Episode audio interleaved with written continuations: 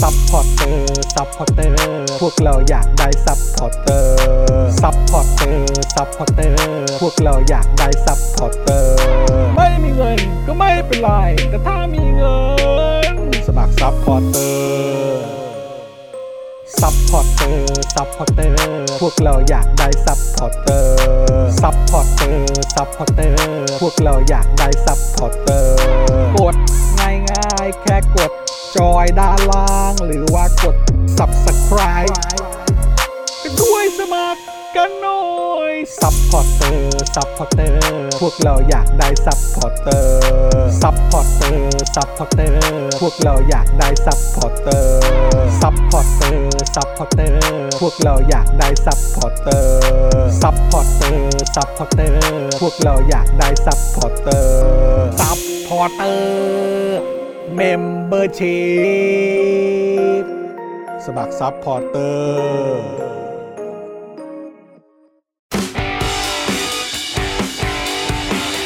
เดลี่ท็อปิกส์กับจอห์นวินยูไม่ได้เลยนะครับก็ต้องเอ่อต้อนรับนะครับเขาเรียกว่าเป็นผู้ดำเนินรายการสำคัญของเรานะครับต้อนรับอาจารย์วินัยวงศ์สุรวัตรด้วยนะครับสวัสดีครับสวัสดีครับสวัสดีครับสวัสดีครับครั้งแรกปีนี้อะไรนะเจอครั้งแรกปีนี้เจอกันครั้งแรกในปีนี้เลยเออใช่ก็ดีจริงสวัสดีปีเถาะครับทุกคนโอ้ใช่ครับ Happy New Year ด้วย Happy New Year ด้วยนะครับอ่ะแล้วก็แน่นอนนะครับดูรายการไลฟ์แล้วก็ร่วมจัดรายการเรานะครับอาจารย์แบงค์มองบนถอนหายใจไปพลางๆนะครับสวัสดีครับสวัสดีครับอาจารย์แบงค์ครับผมนะฮะเสียงมายังเสียงมายังมาแล้วมาแล้วเสียงมาไหมเออนะครับอ่าโอเคคุณ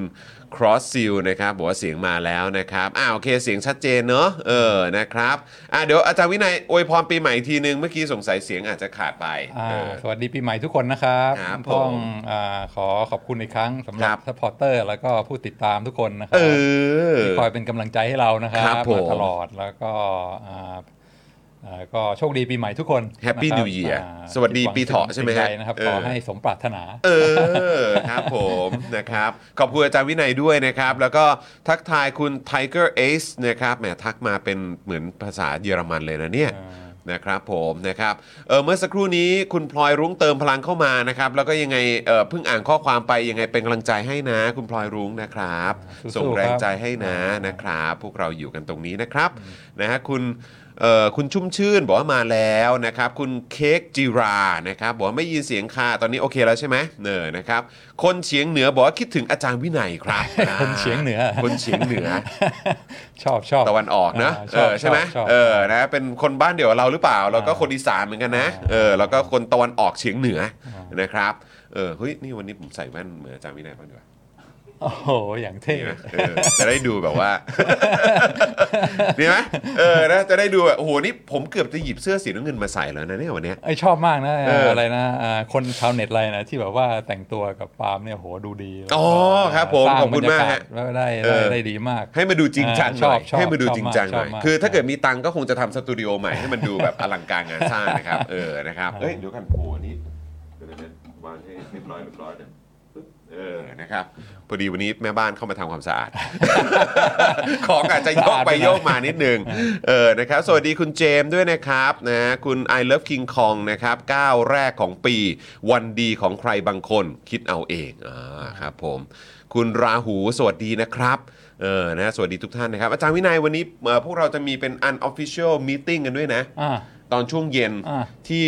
หลังจบรายการที่ร้านลาดพริ้วถ้าอาจารย์วินัยว่างก็แวะมาได้นะลาดพริ้วอยู่ลาดพร้าวเหรอครับลาดพริ้วอยู่ลาดพร้าวถูกต้องอยู่ตรงห้าแยกลาดพร้าวนะครับถ้าเกิดสนใจก็คือหลายคนเนี่ยชื่อชื่อคุ้นมากเลยแบบว่าชื่อคุ้นใช่ไหมเออครับผมเห็นมานานเต็มทีแต่ไม่ได้เจอหน้าเป็นๆสักที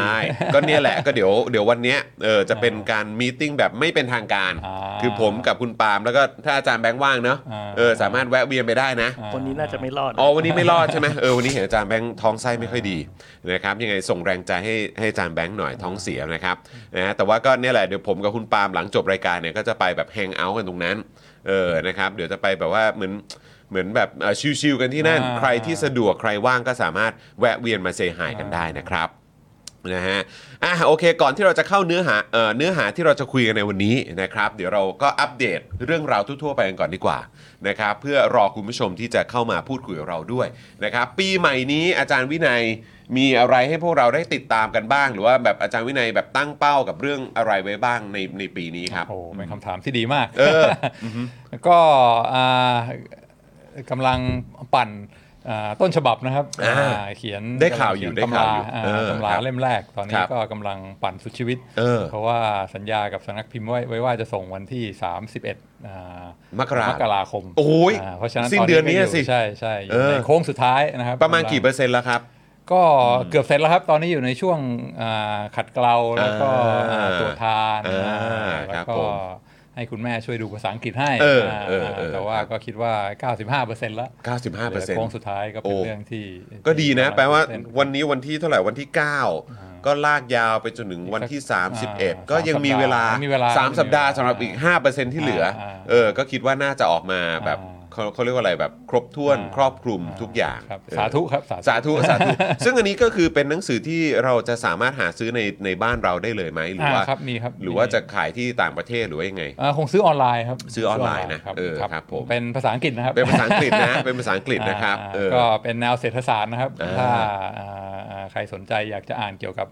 เศรษฐศาสตร์ในประวัติศาสตร์ไทยคัดมาเป็นเรื่องๆว่าในประวัติศาสตร์ช่วงนี้มีมุมมองเศรษฐศาสตร์อะไรที่น่าสนใจแล้วก็คือได้ฟังประวัติศาสตร์สนุกๆด้วยแล้วก็ได้มีการวิเคราะห์ทฤษฎีเศรษฐศาสตร์ที่เอามาประยุกต์ใช้ได้ด้วยนะครับในเวลาเดียวกันอันนี้ก็ถ้าถ้าทุกอย่างเรียบร้อยโดยดีก็จะเอามานำเสนอหน่อยเอ้ยดีครับดีครับผมเชื่อว่าคุณผู้ชมเองเอ่อหรือว่าแฟนๆรายการของเราเองเนี่ยก็น่าจะอยากจะแบบติดตามด้วยเหมือนกันว่าเนื้อหาข้างในเป็นอย่างไรพอจะหยอดได้ไหมว่ามันย้อนกลับไปไกลขนาดไหนครับกลับไปไกลแบบถึงสุโขทัยเลยไหมไม่ถึงก็ไม่ถึงไม่ใช่ไหมหรือว่าแค่เฉพาะช่วงรัตนโกสินทร์เริ่มครับครับเริ่มช่วงต้นรัตนโกสินทร์เป็นต้นมานะเออนะครับแล้วก็จะมาดูอะไรก็ตามที่เกี่ยวโยงกับเรื่องของเศรษฐศาสตร์ใช่ตั้งแต่ต้นรัตนโกสินทร์ล่ามาจนถึงช่วงปีสองพันมาเลยครับผมมีมีหลายเรื่องสนุกสนุก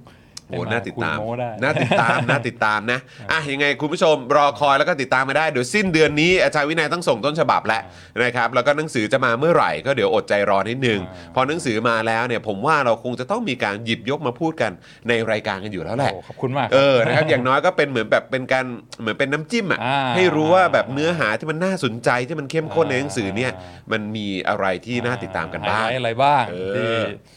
ที่น่าจะเอามาใช้ได้แต่ในห้องเรียนนอกห้องเรียนซื้อไปเถอะเออนะครับรับรองซื้อมีมีติดบ้านไว้ยังไงก็แบบนะครับเออวางบนชั้นหนังสือไว้ก็ดูดีก็ดูดีครับวางบนชั้นหนังสือไว้ก็ดูดีนะครับหายไวครับอาจารย์แบงค์จิบน้ำเกลือจิบเกลือแร่บ่อยๆนะครับคุณเจมบอกมานะครับ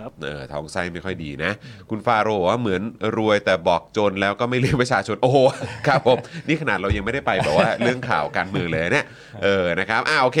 ก็สำหรับอัปเดตอาจารย์วินัยก็ในพาร์ทของหนังสือเนี่ยก็เร็วๆนี้ติดตามกันคราวนี้กลับมาที่เรื่องราวใกล้ตัวของพวกเรานะครับฟุตบอลครับเป็นยังไงบ้างครับผมเมื่อคืนได้ข่าวว่าแฟนเชลซีนี่เซ็งกันนะทำไมอ่ะเออผมไม่ได้ตามตามผลโดนแมนซีอัดไป สี่ศูนย์ เฮ้ยจริงเหรอเหมือนเขาเพิ่งเจอกันไปไม่ใช่เหรอเป็น เอฟ เอ ครับอ๋อนี่ เอฟ เอ ครับเออเขาแต่เขาเพิ่งแพ้แมนซิตี้ไปเหมือนกันใช่ไหมฮะอันนั้นพรีเมียร์ลีกพรีเมียร์ลีกเออครับผมเพราะฉะนั้นตอนนี้แฟนเชลซีก็เหลืออะไรบ้างเนี่ยตอนนี้เชลซีบอกไม่น่าไล่ทูเคิลออกเลยว่ะพอตเตอร์นี่ไม่ไหวนะพอตเตอร์นี่ดูทรงจะไม่ไหวจริงๆนะครับดูทรงแล้วจะไม่สามารถคือเอ่อเรียกง่ายๆคือเอาเชลซีไม่อยู่อ่ะว่างั้นดีกว่าส่วนอาร์เซนอลนี่เพิ่งเสมอนิวคาสเซิลไปอาจารย์วินัยว่ายังไงบ้างก็ตอนแรกแข่งกับนิวคาสเซิลก็เกรงๆอยู่เหมือนกันนะเพราะว่าฟอร์มมาแรงเหลือเกินแล้วก็พลังหนุ่มแข็งแรงเล่นกันดีแต่ว่าตอนตอนเล่นจริงก็เหมือนไม่เป็นรองนะคือแบบว่าบุกหนักแล้วก็น่าจะได้ลูกโทษตั้งสองทีแต่ว่ากรรมการไม่เป่าให้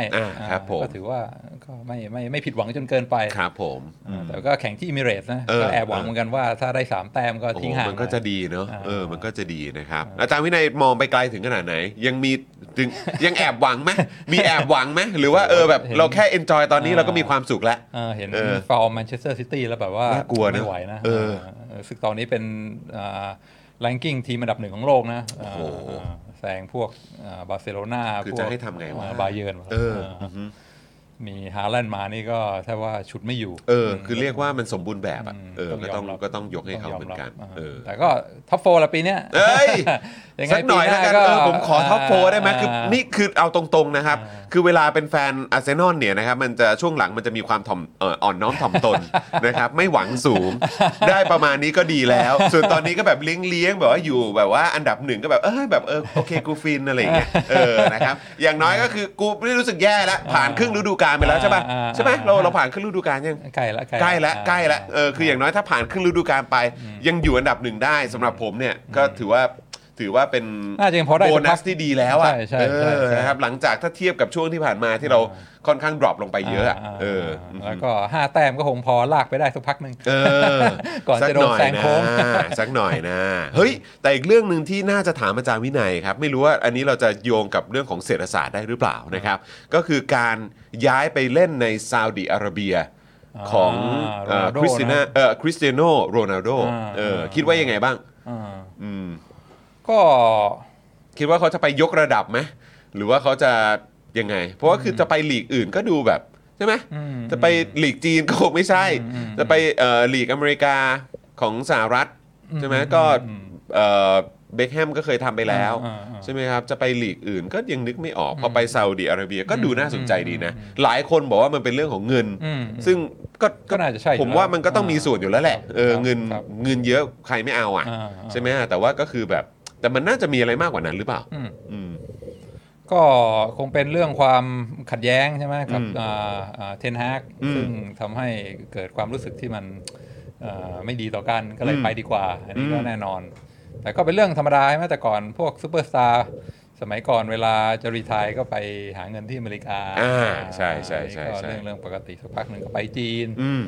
ตอนนี้ก็คงอาจจะย้ายย้ายไปซาอุแทนซึ่งก็ก็อาจจะสร้างความกระชุ่มกระชวยได้ซึ่งซาอุบนโลกบนโลกเขาที่ผ่านมาก็สร้างเซอร์ไพรส์พอสมควรใช่ถูกต้องมาชนะแชมป์โลกก่อนเลยถูกต้องครับผมซึ่งก็คงมาตรฐานก็อาจจะอาจจะได้รับการบูสต์นิดนึงมีมีดาราระดับ international professional จริงๆมามาเล่นสร้างความสนใจสองยกมาตรฐานความเป็นมืออาชีพให้ให้กับทีมซึ่งมัน make make a difference จริงๆการมีมืออาชีพจริงๆเนี่ยมาอยู่เนี่ยมันมันสร้างความมันสร้างความแบบแตกต่างได้ได้อย่างชัดเจนพอจอห์นพูดแล้วก็ทำให้นึกถึงไอ้ซีรีส์ Netflix อันนึงที่เพิ่งดูเกี่ยวกับอเมริกันดรีมทีมบาสเกตบอลอ๋อบาสเกตบอลที่ตอนแรกเขาให้ส่งนักบาส เอ็น บี เอ ไปแข่งโอลิมปิกใช่ไหมอ่าใช่ครับก็เป็นแชมป์แบบโอ้โหชนะขาดลุยแบบว่าเหรียญทองเต็มที่ถล่มทลายถล่มทลายพอมาสักพักแข่งไปเรื่อยๆเนี่ยมันชักแบบว่ามาตรฐานของประเทศอื่นมันเริ่มสูงขึ้นสูงขึ้นแล้วก็กติกาเวลาไปแข่งบาสในโอลิมปิกกับแข่งใน เอ็น บี เอ ไม่เหมือนกันเกี่ยวกับว่าชนได้ชนไม่ได้เรื่องการเลี้ยงการอะไรมันจะมีกฎที่มันต่างกันอยู่พอสมควรมีรายละเอียดที่แตกต่างกันเพราะฉะนั้นพอไปสักพักเนี่ยทีมอเมริกาก็เริ่มแบบสูสีคู่แข่งแล้วจนมาแพ้แพ้สุดท้ายแพ้อาร์เจนตินาแล้วก็กลายมาเป็นเหรียญเหรียญทองแดงตอนนั้นก็แบบโหเป็นที่อับอายทั่วโลกมากช็อกมากเลยเนอะทุกคนแบบว่าถ้าเกิดว่าจำภาพกันได้นี่คือทุกคนดูแบบดูหงอยมากอ่ะ Netflix เขาก็เลยมามาทำสารคดีว่าตอนนั้นอ่ะที่แพ้ได้กลายเหรียญทองแดงโอลิมปิกเนี่ยแล้วจะกลับมายิ่งใหญ่ครั้งหนึ่งเนี่ยต้องต้องทำยังไงจะแบบกลับมาสู้เขาได้ซึ่งพอได้เหรียญทองแดงโอลิมปิกปุ๊บเนี่ยคราวนี้ก็ต้องกลับไปแข่งคัดเลือกนะไม่ใช่แบบว่าได้ได้ไปแข่งโอลิมปิกโดยอัตโนมัติอะไรเงี้ยไม่ได้มีสิทธิ์เข้ารอบโดยอัตโนมัติซึ่งพอยต์อันนึงที่เขาสำคัญมากที่เขาบอกว่าสามารถพลิกให้ทีมอเมริกากลับมาเป็นแชมป์ได้ครั้งเนี่ยคือการดึงโคบีไบรอันมาเขาบอกโคบีเนี่ยแบบ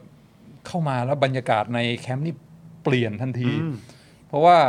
ก่อนที่โคบี้จะมาเนี่ยพวกนี้ก็นักบาส เอ็น บี เอ ทุกคนก็กูเก่งสุดแล้วอะไรเงี้ยไม่ต้องซีเรียสอะไรมากแล้วก็เรียกว่าถ้าเล่นอะไรที่มันมีสิทธิ์จะโอกาสจะเจ็บโอกาสจะทำให้กลับไปแข่ง เอ็น บี เอ ไม่ได้เนี่ยก็ไม่ไม่ได้ทุ่มเทอะไรขนาดนั้นหมายถึงเรื่องของการปะทะเรื่องของการอะไรต่างๆใช่ไหมครับพอซ้อมเสร็จก็ไปปาร์ตี้ดื่มเหล้าอะไรกันอะไรเงี้ยพอโคบี้เข้ามานี่แม่งแบบ เปลี่ยนเลยบิ๊กอ่ะคือโคบี้นี่พอเซสชั่นแรกที่เข้ามาเทรนนะเล่นเล่นอยู่ลูกกำลังจะออกกระโดดพุ่งตัวเอามือปัดลูกกลับเข้ามาเพื่อให้เล่นต่อได้คือทุกคนโอ้โหทุ่มขนาดนี้เหรอวะดาวดาวยิงอันดับหนึ่งใน เอ็น บี เอ นะคือแบบทุ่มเทคนอื่นจะเล่นแบบยิงอะไรอย่างเดียวโคบี้นี่ play defense คือแบบเล่นทุ่มเทเอาเอาร่างกายเข้าแลกทั้งรุกทั้งรับทั้งรับทุกคนโอ้โหโคบี้ไม่เอาจริงเว้ยแล้วถ้าแบบลูกพี่ใหญ่ขนาดนี้ยังซีเรียสขนาดนี้เนี่ยต้องหันกลับมามองตัวเองก็ถือว่าเป็นตัวอย่างนะทุกคนก็เออเราต้องเริ่ม play defense ต้องเริ่ม take it seriously ใช่ไหมเพราะขนาดโคบี้ยังทำเลยพอไปแข่ง เ, เริ่มชนะแล้วพวกนี้ก็เออออกไปฉลองก็ไปปาร์ตี้ไปผับไปดื่มอะไรกันมากลับมาตอนเช้าเดินเข้ามาในโรงแรมตอนตีสี่เจอโคบี้กำลังเดินออกมาจากห้องนอนบอกว่าไปยิมคือก่อนที่ทุกคนจะมาเริ่มซ้อมกันเนี่ยโคบี้นี่ไปยิมไปเวทไปอะไรก่อนเพื่อเพื่อสร้างความฟิตให้ตัวเองทุกคนแม่งลูกพี่ต้องขนาดเขาเก่งขนาดนี้พรสวรรค์ขนาดนี้เขายังแบบว่าตั้งอกตั้งใจเพราะฉะนั้นเราเนี่ยต้องต้องพลิกต้องต้องเปลี่ยนมุมมองต้องหันกลับมาเอาจริงเอาจังซึ่งเขาบอกว่าเนี่ยการมีโคบี้เข้ามาคนเดียวนี่เปลี่ยนทุกอย่างแทบจะจากหน้ามือไปหลังมือทำให้ทีมอเมริกากลับมายิ่งใหญ่ได้ครั้งหนึ่งเพราะฉะนั้นที่จอนพูดเรื่องโรนัลโดนี่ก็อาจจะอาจจะมีผลเหมือนกันน่าสนใจนะน่าสนใจคือถ้าเป็นพวกนักบอลรวยๆแล้วก็อ่า privilege อะไรอยู่แล้วเนี่ยก็อาจจะไม่ไม่ซีเรียสไม่ทุ่มเทเรารู้ว่าเรื่องความเป็นมืออาชีพเรื่องความมุ่งมั่นเรื่องความแบบว่าฟิตความดูแลตัวเองของโรนัลโดเนี่ยไม่มีใครเทียบได้อยู่แล้วก็มีโอกาสที่จะเข้าไปทำให้ยกระดับใช่ไหมครับฟุตบอลในในในซาอุดิอาระเบียเป็นไปได้เป็นไปได้คือเพราะเราก็มีความรู้สึกว่าคือเราอาจจะมีภาพลักษณ์มองเขาว่าภาพที่มันติดตาเหมือนว่าเขาเป็นนักเตะซูเปอร์สตาร์แล้วก็รวยรวยแบบรวยมากนั่งเครื่องบินส่วนตัวนู่นนั่นนี่มีรถหรูหรืออะไรแบบนี้แต่ว่าอย่างไรก็ตามคือคนพวกนี้ก็ก็ต้องรักษามาตรฐานแล้วก็ระดับของตัวเองไว้ใช่ไหมครับในเรื่องของคุณภาพเรื่องของอายุการใช้งานคือหมายถึงร่างกายของตัวเองนะเอออะไรเงี้ยแล้วก็คือแบบมันคือตัวเขามันคือสินค้าเขาเลยต้องแบบดูแลตัวเองอย่างดีที่สุดอ่ะเพราะฉะนั้นมันก็น่าจะเป็นตัวอย่างที่มันน่าสนใจมากๆแล้วมันดูเป็นการต่อยอดด้วยนะเพราะว่าคือซาอุดิอาระเบียแม้ว่าจะตกรอบแต่ว่าคือแมตช์ที่สามารถคว้าอาร์เจนตินาได้มันก็เหมือนแบบเป็นแรงบันดาลใจให้กับลีกซาอุจริงๆอ่ะแล้วก็ต่อเนื่องด้วยการดึงตัวโรนัลโดมาอีกมันก็คงจะมีอะไรให้น่าติดตามด้วยเหมือนกันแต่ว่าคือก่อนก่อนที่จะบอลโลกจะเริ่มต้นขึ้นอ่ะผมก็ตามในเรื่องเกี่ยวกับเรื่องของการทำสนามหรือว่าการเตรียมตัวเป็นเจ้าภาพบอลโลกของของกาตาร์ใช่ไหมครับแล้วก็คือพอมองย้อนกลับไปแล้วก็ติดตามรายละเอียดข่าวสารอะไรต่างๆหลายอันเนี่ยก็คือมาพบว่าเมสซี่เองก็เหมือนคล้ายๆกับเป็นแบรนด์แอมบาสเดอร์ให้กับแบบซาอุดิอาระเบียเหมือนกันนะเออเพราะฉะนั้นก็คือเขาก็ดูเหมือนว่าจะทุ่มทุนแล้วก็เหมือนจะใช้อันนี้เป็นซอฟต์พาวเวอร์เขาเหมือนกันนะเออเพราะว่าคือคือถ้าเกิดว่าเราไม่พูดถึงก็ไม่ได้อะตัวเจ้าชายบินซาลมานก็คือมีใช่ไหมฮะก็คือมีมีกรณีเกี่ยวกับเรื่องของนักข่าววอชิงตันโพสต์ใช่ไหมครับเออแล้วก็มีประเด็นเกี่ยวกับเรื่องของสิทธิมนุษยชนเยอะแยะมากมายแต่ดูเหมือนว่าเขาก็ใช้ประเด็นเกี่ยวกับซอฟต์พาวเวอร์เกี่ยวกับเรื่องของฟุตบอลเหล่านี้เนี่ยไม่ว่าจะเป็น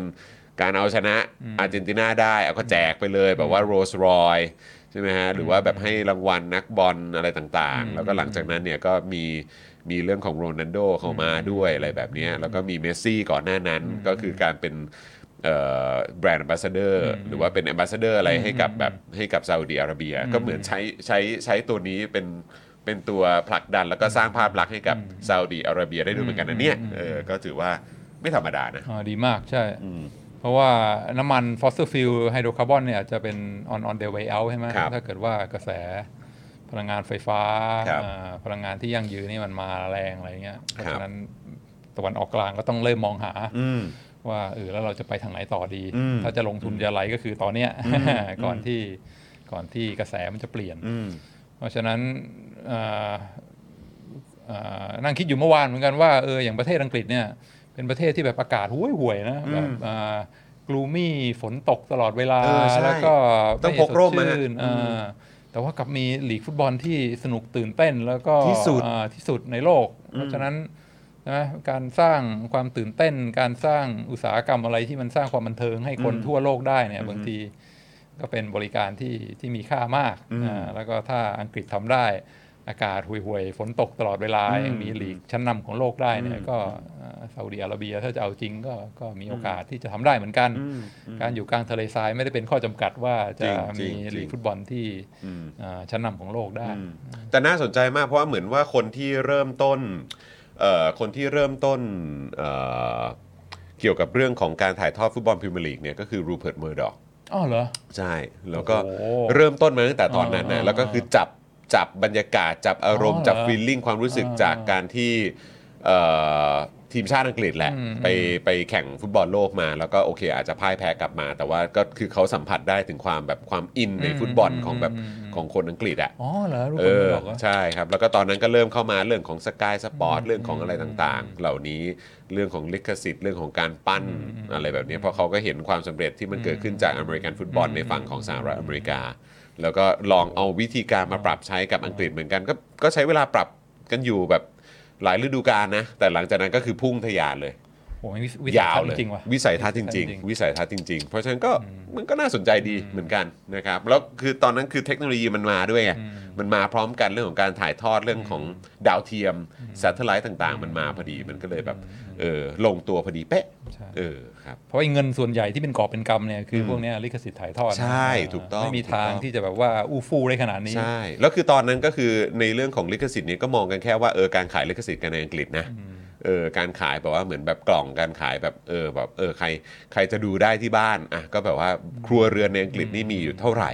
เลยมาดูในสนามมันดูกันไม่ไหวอยู่แล้วอ่ะก็ดูถ่ายทอดกันไหมอะไรเงี้ยแล้วก็คือหลังจากนั้นมันก็ไปไกลกว่าที่เขาคาดไว้ก็คือขายได้ทั่วโลกเลยยอดนะแม่งเออ global product จริงๆนะใช่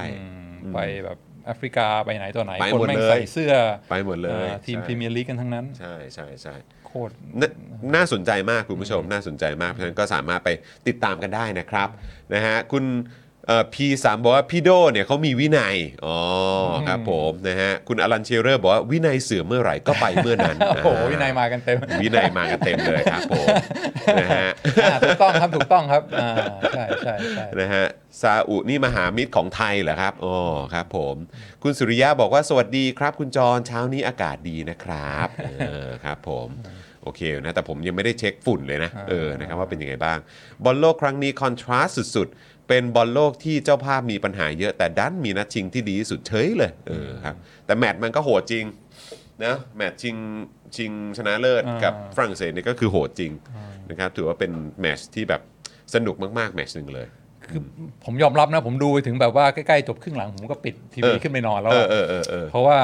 ดูฝรั่งเศสแม่งทำอะไรไม่ได้เลยเออเออเออคือแบบว่าโดนคลองทุกอย่างก็เลยปิดทีวีขึ้นนอนออตื่นเช้าขึ้นมาเสียดายไหมล่ะเสียดายไหมล่ะเสียดายไหมล่ะนั่นไงเสียดายไหมล่ะเออนะครับแมตช์นั้นจริงๆคือแบบว่าผมจำได้ว่าคือแมตช์นั้นผมก็นั่งดูอยู่ที่บ้านแล้วพอดีว่าคุณแก้วอ่ะคุณแก้วเขาไปไปข้างนอกกับเพื่อนเออเพราะเพราะมันเหมือนแบบมีงานเลี้ยงบริษัทอะไรของเขาแล้วเขาก็เลยไปกับเพื่อนแล้วเขาก็เหมือนแบบที่ที่ร้านที่เขาไปกับเพื่อนเนี่ยก็คือมีมีถ่ายทอดอยู่เหมือนกันแต่ว่าก็คือเหมือนแบบเขาก็ดูบ้างไม่ดูบ้างเนี่ยแต่พอเขากลับมาแล้วเขาเอ้ยเป็นไงโอ้โหอาร์เจนตินาได้แชมป์โลกแล้วก็โอ้โหใช่เธอมันคือแมตช์ที่แบบมันที่สุดแล้วฉันรู้สึกดีใจมากที่ฉันแบบที่ฉันแบบไม่ไม่ไม่ขึ้นไปนอนก่อนหรือฉันแบบว่าฉันอยู่ดูอะไรแบบนี้เออรู้สึกว่ามันมันเป็นแมตช์ที่โคตรคลิกอะคุ้มค่าที่สุดในชีวิตแมตช์นึงเลยอะไรเงี้ยแล้วเขาโอ้โหเสียดายมากแบบว่าฉันแบบเอออันนี้มันคือสิ่งที่ฉันสามารถไปเล่าให้ลูกฟังต่อได้นะถ้าสมมติลูกฉันบ้าบอลขึ้นมาแล้วฉันบอกรู้ไหมว่าแมตช์นี้นั่งดูอยู่นะตอนนั้นอะไรเงี้ยแล้วมันก็มีเรื่องราวมีดราม่งดราม่าก่อนบอลโลกจะเริ่มว่ามันอย่างนั้นอย่างนี้อะไรเงี้ยคือเราตามไปหมดก็ถือว่าคือมันก็แปลกนะเออแม้ว่าจะมีดราม่ามีข่าวคราวเรื่องของการเรื่องของสินบนเรื่องของการก่อสร้างสนามเรื่องของคนงานที่เสียชีวิตเรื่องของการเอ่อเรื่องของสิทธิมนุษยชนต่างๆที่ที่โดนอะไรต่างๆไว้อะไรแบบนี้ก็แบบก็ถือว่าเป็นบอลโลกที่ที่ที่น่าสนใจมากนะครับแล้วก็แฟนบอลอังกฤษไม่โดนตำรวจจับเลยสักคนเดียว เป็นปกติการ แบบคือยังไงวะ เออเล่าอย่างเดียวนะนี่ฮูลิแกนนิซึมเนี่ยมาเล่าอย่างเดียวแหมก็อุตส่าห์ใส่หน้าแล้วเนอะใส่เอ่อมีมีแบบแต่งตรงแต่งตัวอะไรเงี้ยก็โดนดักไว้ก่อนไอ้เรื่องใส่ชุดครูส่งครูเสกก็มีด้วยเหมือนกันคุณณัฐพลบอกว่าเหมือนอาจารย์เลยครับครึ่งแรกเตรียมนอนแล้วพอไลฟ์สกอร์มา สองหนึ่ง เปลี่ยนกลับไปดูแทบไม่ทันเออนะครับ คุณโต้งบอกว่าบอลโลกนั่งดูจอดำโถ่แหมเซ็งเลยนะครับคุณบักนะครับบอกว่าดีใจกับเมสซี่แต่เสียใจแทนเป้เป้นี่สุดจัดจริงโอ้ยนะครับเป้เขาอนาคตอีกไกลอีกไกลเลยครับตอนนี้เขาอายุเท่าไหร่เองใช่เออแล้วรอบที่แล้วเขาคว้าไปแล้วนี่ใช่ไหมคว้าไปแล้วเออนะครับเดี๋ยวรอบต่อมาเดี๋ยวก็มาอีกครับเออชัวร์อยู่แล้วนะครับอ่ะโอเคคุณผู้ชมครับเช่นเคยนะครับคุณผู้ชมก็สามารถเติมพลังให้กับพวกเราผ่านบัญชีกสิกรไทยได้นะครับศูนย์ หก เก้า แปด เก้า เจ็ด ห้า ห้า สาม เก้านะครับผมเดี๋ยวจะขึ้นอยู่ด้านบนนี้นะครับคุณผู้ชมก็สามารถเติมพลังให้กับพวกเราได้ด้วยเหมือนกันหรือว่าจะสแกน คิว อาร์ Code ด้านล่างนี้ได้ด้วยเหมือนกันนะครับผมนะฮะอ่ะแต่วันนี้นะครับเรื่องที่เราจะมาคุยกันเดี๋ยวเปิดหัวข้ออ่านอย่างเป็นทางการก่อนดีกว่านะครับเรามีเวลาคุยกันประมาณสักชั่วโมงนึงนะครับแปะไว้ครับเพราะว่าเห็นเห็นกำลังเป็นกระแสกำลังมาใช่ไหมนะกำลังมาอะไรนะกรุงเทพอภิวัตใช่ไหมอ่าใช่ใช่ใช่กรุงเทพอภิวัตนะครับนะฮะก็สำหรับหัวข้อนะครับที่อาจารย์วินัยจะมาคุยกันในวันนี้นะครับอาจารย์วินัยอยากจะมาชวนผมแล้วก็ชวนคุณผู้ชมนะครับมาพูดคุยกันนะครับว่าเราเนี่ยเรียนรู้อะไรจากกรณีป้ายสถานีกลางบางซื่อราคาสามสิบสามล้านบาทจากมุมมองทางเศรษฐศาสตร์ครับนะฮะเรื่องมุมมองทางเศรษฐศาสตร์ก็ต้องยกให้อาจารย์วินัยอยู่แล้วนะครับก็เป็นเคสสตั๊ดดี้ใช่ไหมครับเป็นเคสที่น่าสนใจก็ฟังคนอื่นวิเคราะห์มาหลายเรื่องแล้วคราวนี้ลองวิเคราะห์ในแง่มุมเศรษฐศาสตร์ดูบ้างสักหน่อยสิสักหน่อยสิเพราะว่าคิดว่าประเด็นนี้ก็เป็นประเด็นที่คุณผู้ชมก็สนใจแล้วคือผมอ่ะก็ก็คุยกับทีมงานหลายๆคนแล้วก็บอกว่าเออมันก็น่าสนใจดีนะเพราะว่ารู้สึกว่ากลายเป็นเรื่องนี้เหมือนเป็นกระแสที่ถูกหยิบยกขึ้นมาพูดถึงกันเยอะเหมือนตอนเรื่องนาฬิกาซึ่งไอ้เราก็แบบพยายามคิดอยู่ว่าเออมันเป็นแบบมันเป็นเรื่องที่คนจับต้องได้ง่ายหรือว่าคนรู้สึกแบบรีเลทได้ง่ายหรือว่ายังไงหรือมันเป็นตัวเลขเม็ดเงินที่รู้สึกว่ามันจับต้องได้หรือว่ายังไงสามสิบสามล้านบาทเนี่ยเพราะจริงๆแล้วอย่างช่วงที่ผ่านมาเรานำเสนอข่าวคราวหรือว่านำเสนอข้อสังเกตอะไรต่างๆเกี่ยวกับการใช้งบประมาณเป็นพันล้านหลักร้อยล้านพันล้านหมื่นล้านแสนล้านอะไรต่างๆเหล่านี้มันก็เป็นกระแสอยู่ในระดับหนึ่งหรือแบบถูกพูดถึงอยู่ในระดับหนึ่งอยู่หรือว่าอาจจะอยู่ในเฉพาะบางกลุ่มบางก้อนแต่ว่าพอสามสิบสามล้านกับป้ายของสถานีกลางบางซื่อมาเป็นกรุงเทพอภิวัตเนี่ยมันแบบว่ามันเหมือนเป็นเรื่องที่คนแชร์กันเยอะมากจริงๆก็เลยรู้สึกว่าเออหรือว่ามันมันเป็นเรื่องที่เขาใช้ว่า relate ง่ายหรือว่ายังไงมันเชื่อมโยงกันได้ง่ายหรือว่ามันเป็นสิ่งที่เราถ้านั่งรถไฟมาแล้วก็คือคงจะได้ชี้กันตลอดว่าดูสิไอ้ป้ายนี้เนี่ยสามสิบสามล้านสามสิบสามล้านคือคงจะเป็นตัวเลขที่แบบว่าคงจะพูดกันไปอีกยาวนานสำหรับคนที่มาใช้บริการที่สถานีกลางบางซื่อหรือว่าสถานีกรุงเทพอภิวัตแน่ๆเลยเออใช่ good point นะเพราะว่าเรื่องงบประมาณรัฐบาลในสามสิบสามล้านความจริงก็นิดเดียวไม่ได้ไม่ได้เยอะมากคือเอาตรงๆนะคุณผู้ชมคือใช่คือสามสิบสามล้านบาทสำหรับอย่างพวกเราอ่ะมันเยอะอยู่แล้วแหละแต่คือแบบถ้าเทียบกับงบประมาณใช่ไหมฮะของของรัฐบาลเนี่ยคือแต่ละปีมันก็เท่าไหร่อ่ะกี่ล้านล้านบาทใช่ไหมที่เขาได้ไปสามสิบสามนี่จิ๊บจ้อยมากจิ๊บจ้อยคือเศษอ่ะใช้คำว่าเศษดีกว่าแต่คือแบบแต่มันก็สร้างคือกลายไปว่าเงินที่ดูปริมาณน้อยแต่กลับกลายไปว่าสร้างความตื่นตัวในสังคมได้เยอะมากๆเลยอันทฤษฎีของจอนคือว่าเป็นเพราะมันเป็นอะไรที่ที่ใกล้ตัวใช่ไหมหรือเปล่าถ้าสมมติว่าโครงการรัฐบาลอะไรทั้งหลายส่วนใหญ่เราไม่ได้เห็นเราไม่ได้ซื้ออาวุธยุทโธปกรณ์อะไรก็เรื่องไกลตัวกลายเป็นว่าเรื่องอาวุธยุทโธปกรณ์ดูจะแบบว่าดูเป็นประเด็นในบางเรื่องใช่ไหมฮะอย่างเรือดำน้ำอ่ะก็อาจจะมีแต่เรือดำน้ำมันก็มีปัจจัยหลายอย่างที่เขาหยิบยกขึ้นมาเรื่องของคำพูดที่ว่าเฮ้ยจริงๆแล้วอ่าวไทยนี่ไม่ควรจะเรือดำน้ำอะไรไม่ได้อ่ะเรื่องนี้ก็มีการเชื่อมโยงกันแล้วก็ต่อเนื่องมาจนถึงเรื่องของเครื่องยนต์อะไรแบบนี้ด้วยมันก็เลยแบบดูเหมือนมีการพูดถึงเหมือนกันแต่คือแบบแต่กลายเป็นว่าดูเหมือนเรื่องที่ถูกพูดกันโดยทั่วกันน่ะเออจนทุกวันนี้แบบหรือเราเราเห็นแบบเขาเล่นมุกเล่นอะไรต่างๆกันเออหรือหรือพูดกันในพวกแบบสื่อเมนสตรีมต่างๆเนี่ยก็อย่างเรื่องนาฬิกาเรื่องแหวนเรื่องอะไรแบบนี้มันเป็นเรื่องที่ดูคนหยิบยกขึ้นมาพูดกันได้ง่ายมากแล้วพอตอนนี้เรื่องป้ายเนี่ยก็พูดกันโดยทั่วไปจริงแล้วก็เสียหายยาวนานนะมากนั่งรถทีไรมีแต่คนถ่ายรูปแคปมาแล้วก็คงจะจำหน้าของตัวรัฐมนตรีคมนาคมไปด้วยแล้วก็จะเชื่อมโยงไปถึงภาคการเมืองด้วยแล้วก็เชื่อมโยงไปถึงเรื่องของรฟท.ด้วยแล้วยิ่งถ้าเกิดว่าใครที่ทราบข้อมูลหรือว่าทราบรายละเอียดเกี่ยวเรื่องของดราม่าของสถานีกลางบางซื่อเนี่ย เรื่องของการฟ้องกันของบริษัทอย่างยูนิคเออใช่ไหมชื่อชื่อชื่อยูนิคเอ้ชื่อชื่อชื่อชื่อชื่อชื่ออะไรนะผมจำไม่ได้ละเพิ่งเพิ่งรายงานไปวันก่อนยูนิคหรืออะไรสักอย่างเนี่ยแล้วก็อีกบริษัทหนึ่งก็คือชิโนไทยเออ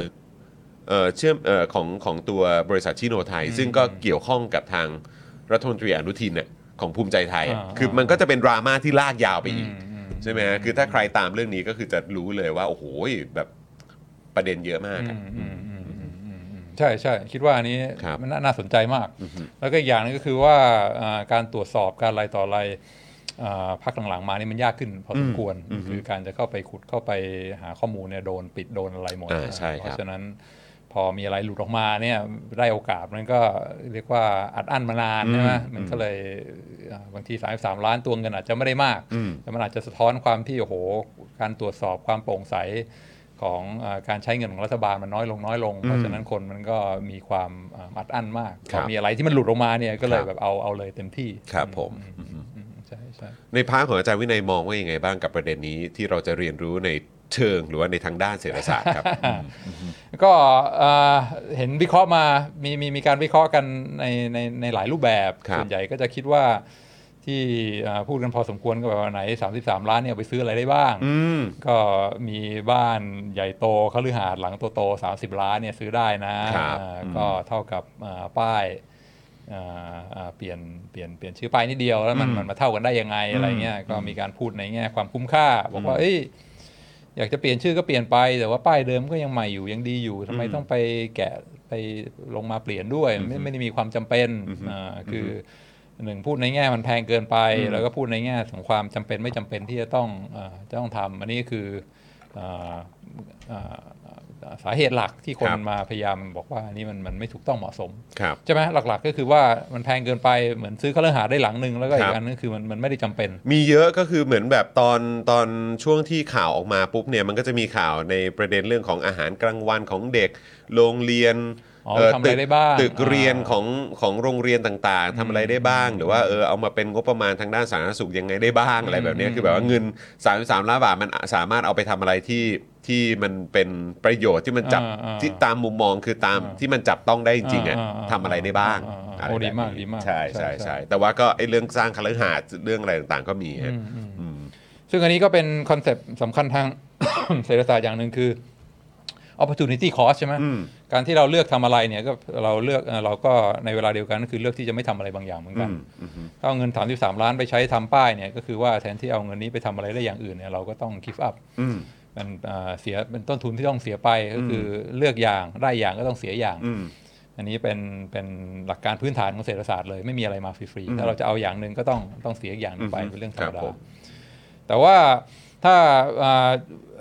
วิเคราะห์กันตามหลักทฤษฎีเศรษฐศาสตร์เพียวๆเลยเนี่ยไอ้พวกข้อโต้แย้ง criticism อะไรทั้งหลายที่เราพูดกันมาว่ามันแพงเกินไปไม่ได้จำเป็นเนี่ยมันตามหลักเศรษฐศาสตร์จริงแล้วมันเอามาใช้กับกรณีนี้ไม่ได้ เพราะว่าการที่คิดว่าต้องใช้เงินให้คุ้มค่าเลือกใช้เงินให้เกิดประโยชน์สูงสุดการใช้เงินให้ซื้อของที่ไม่แพงเกินไปอะไรพวกนี้เนี่ยมันมันเป็นการที่คนเลือกใช้เงินตัวเองซื้อของให้ตัวเองก็คือเงินในกระเป๋าตัวเองเงินในกระเป๋าตัวเองก็คือว่าเราถ้าเป็นเงินที่เราหามาได้ด้วยหยาดเหงื่อของเราเองเนี่ยเราก็จะต้องคิดคำนึงในการใช้จ่ายอย่างระมัดระวังว่าเฮ้ยการซื้อของเนี่ยมันได้ประโยชน์สูงสุดสำหรับเราหรือเปล่าการที่เราเลือกซื้อสิ่งนี้เนี่ยเราเอาเงินไปใช้ทำอย่างอื่นจะดีกว่าไหมแล้วก็เวลาซื้อเนี่ยต้องทำการต่อรองราคาว่าเจ้าไหนมันถึงจะถูกเจ้าไหนมันถึงจะไม่แพงเกินไปอันนี้คือการใช้เงินของตัวเองเพื่อซื้อของให้ตัวเอง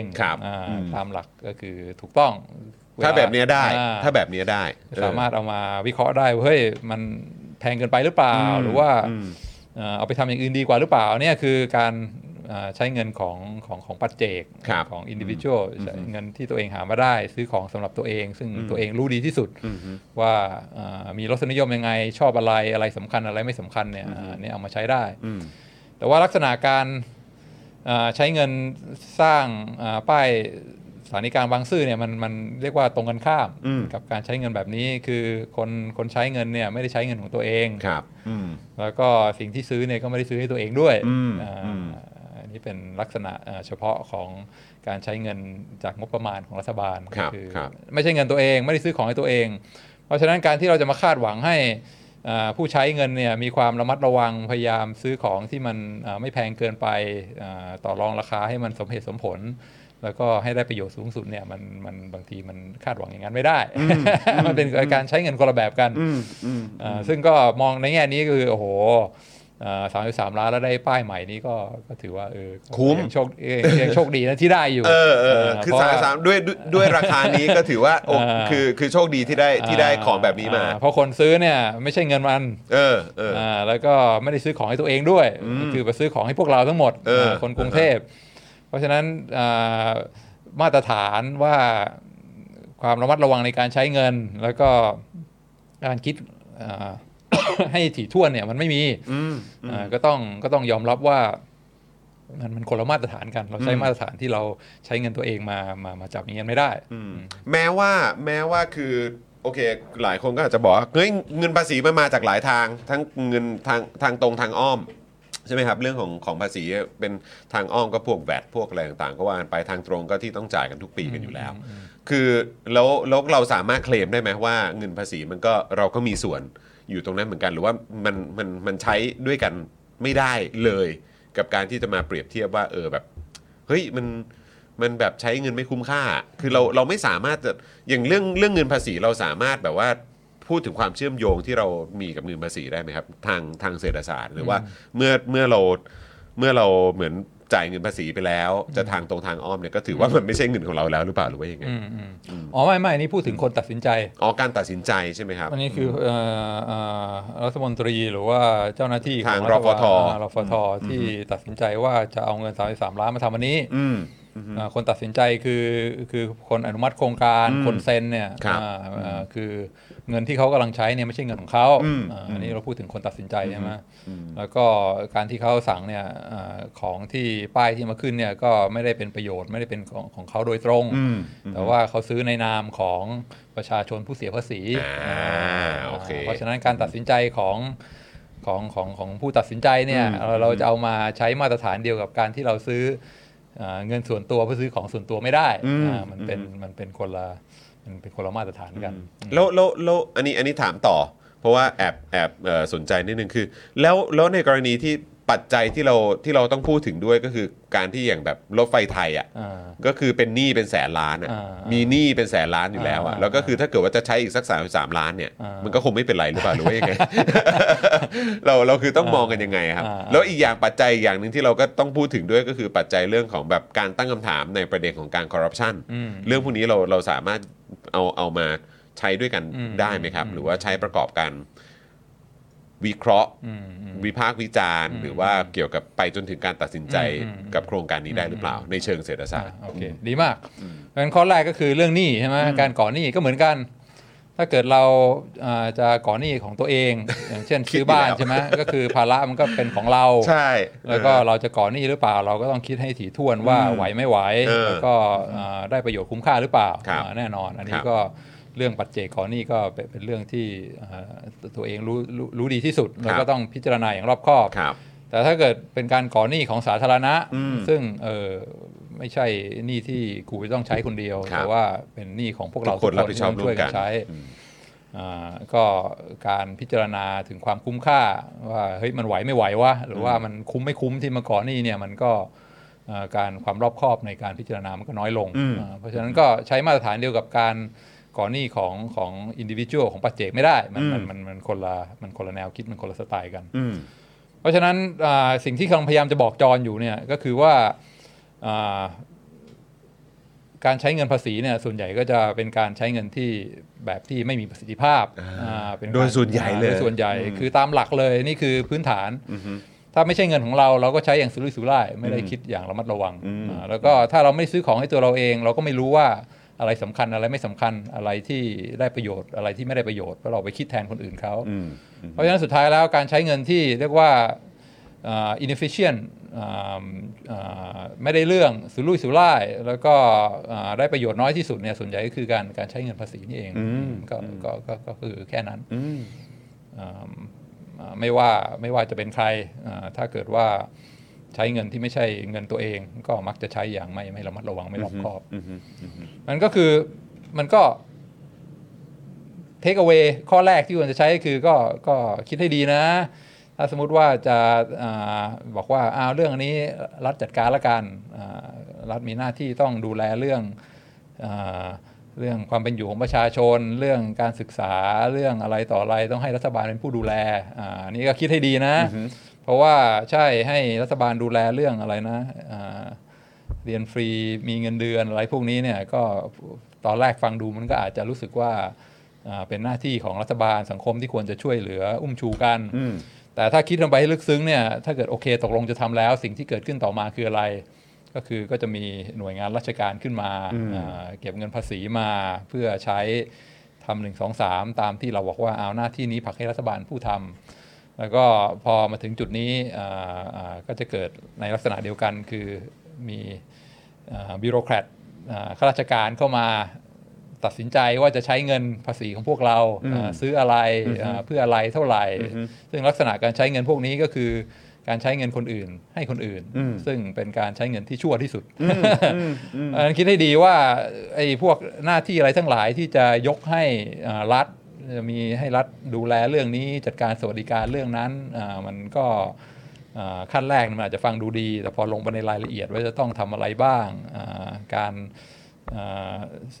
ดำเนินโครงการมันจะต้องโหเสียอะไรบ้างไปตามทางเนี่ยมันมันบางทีอาจจะรู้สึกว่าเออ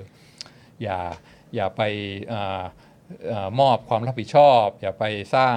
หน้าที่อะไรให้รัฐบาลที่มันมากเกินไปอันนั้นน่าจะดีกว่าซึ่งอันนี้มันก็เลยเป็นเป็น point ด้วยหรือเปล่าครับว่าบางทีเราจะคิดหรือดำเนินการอะไรต่างๆตามวิธีการใดวิธีการหนึ่งหรือว่าหลักการหรือว่าวิธีการคิดแค่วิธีการเดียวมันก็ไม่ได้ใช่ไหมคืออย่างถ้าสมมติอาจารย์วินัยบอกว่าเฮ้ยแบบจริงๆแล้วถ้าพูดในเชิงเศรษฐศาสตร์แล้วเนี่ยก็คือมันไม่ใช่เงินตัวเองไงเพราะฉะนั้นพอไม่ใช่เงินตัวเองปุ๊บคุณก็สามารถใช้แบบจะแบบใช้ยังไงก็ได้อะก็แล้วแต่เพราะมันเพราะยังไงทุกคนต้องรับผิดชอบร่วมกันอยู่แล้วอะเออใช่ไหมเพราะฉะนั้นก็คือไอ้สิ่งที่มันจะต้องมีการมาครอบหรือว่าต้องต้องใช้ควบคู่ไปด้วยก็คือแบบอาจจะเป็นเรื่องของทางกฎหมายทางด้านนิติศาสตร์ต้องมีการมามาควบคุมตรงนี้ด้วยหรือเปล่าหรือว่าในเรื่องของระบอบการปกครองทางการเมืองอะไรต่างๆที่ทำให้มันเป็นประชาธิปไตยเพื่อให้มันสามารถตรวจสอบได้แต่ว่าถ้าเกิดว่าใช้วิธีการปกครองแบบในทางที่มันไม่โอเคอะไรอย่างเงี้ยมันก็มันก็ตรวจสอบไม่ได้อะไรแบบนี้หรือเปล่าคือคืออาจารย์วินัยกำลังจะบอกตรงนี้ด้วยหรือเปล่าฮะดีมากดีมากใช่ใช่เนี่ยชอบมากนะอย่างหนึ่งจอเนี่ยคือแบบว่ามีมี push back ก็ไม่รู้ไงไม่รู้ไงก็คือแบบแค่แค่แค่รู้สึกว่าอ๋อเออเพราะฉะนั้นคือถ้าเกิดว่าเราคิดแค่ว่าในเชิงเศรษฐศาสตร์เออในเชิงเศรษฐศาสตร์เนี่ยมันก็มันก็คือจะจะไปมันมันก็จะมีคำตอบออกมาเป็นแบบนี้แต่คือเพราะถ้าเราถ้าเราคิดไปในทางเวนี้เวเดียวอ่ะมันก็มันก็ไม่สามารถตอบโจทย์ความต้องการหรือว่าทำให้ทุกคนแบบเหมือนยอมรับกันกันได้ด้วยเสียงส่วนใหญ่หรือว่าโดยภาพรวมของสังคมเพราะฉะนั้นคือมันก็เลยต้องมีอะไรมามาเป็นเครื่องมือใช้ควบคู่กันไปด้วยหรือเปล่าเพื่อให้มันเพื่อให้มันสามารถเอ่อเหมือนเหมือนดำเนินกันต่อไปได้หรือใช้ชีวิตอยู่ร่วมกันในสังคมกันได้อะไรแบบนี้เออก็ต้องมีวิธีการแบบเรื่องของกฎหมายเข้ามาด้วยเรื่องของเรื่องของระบอบการปกครองอะไรต่างๆเข้ามาด้วยการตรวจสอบการมีส่วนร่วมมากน้อยแค่ไหนของภาคประชาชนด้วยหรือเปล่าชอบมากไงเพราะว่าอันนี้ก็มาด้วยเจตนาจะล่อเป้าอยู่แล้ว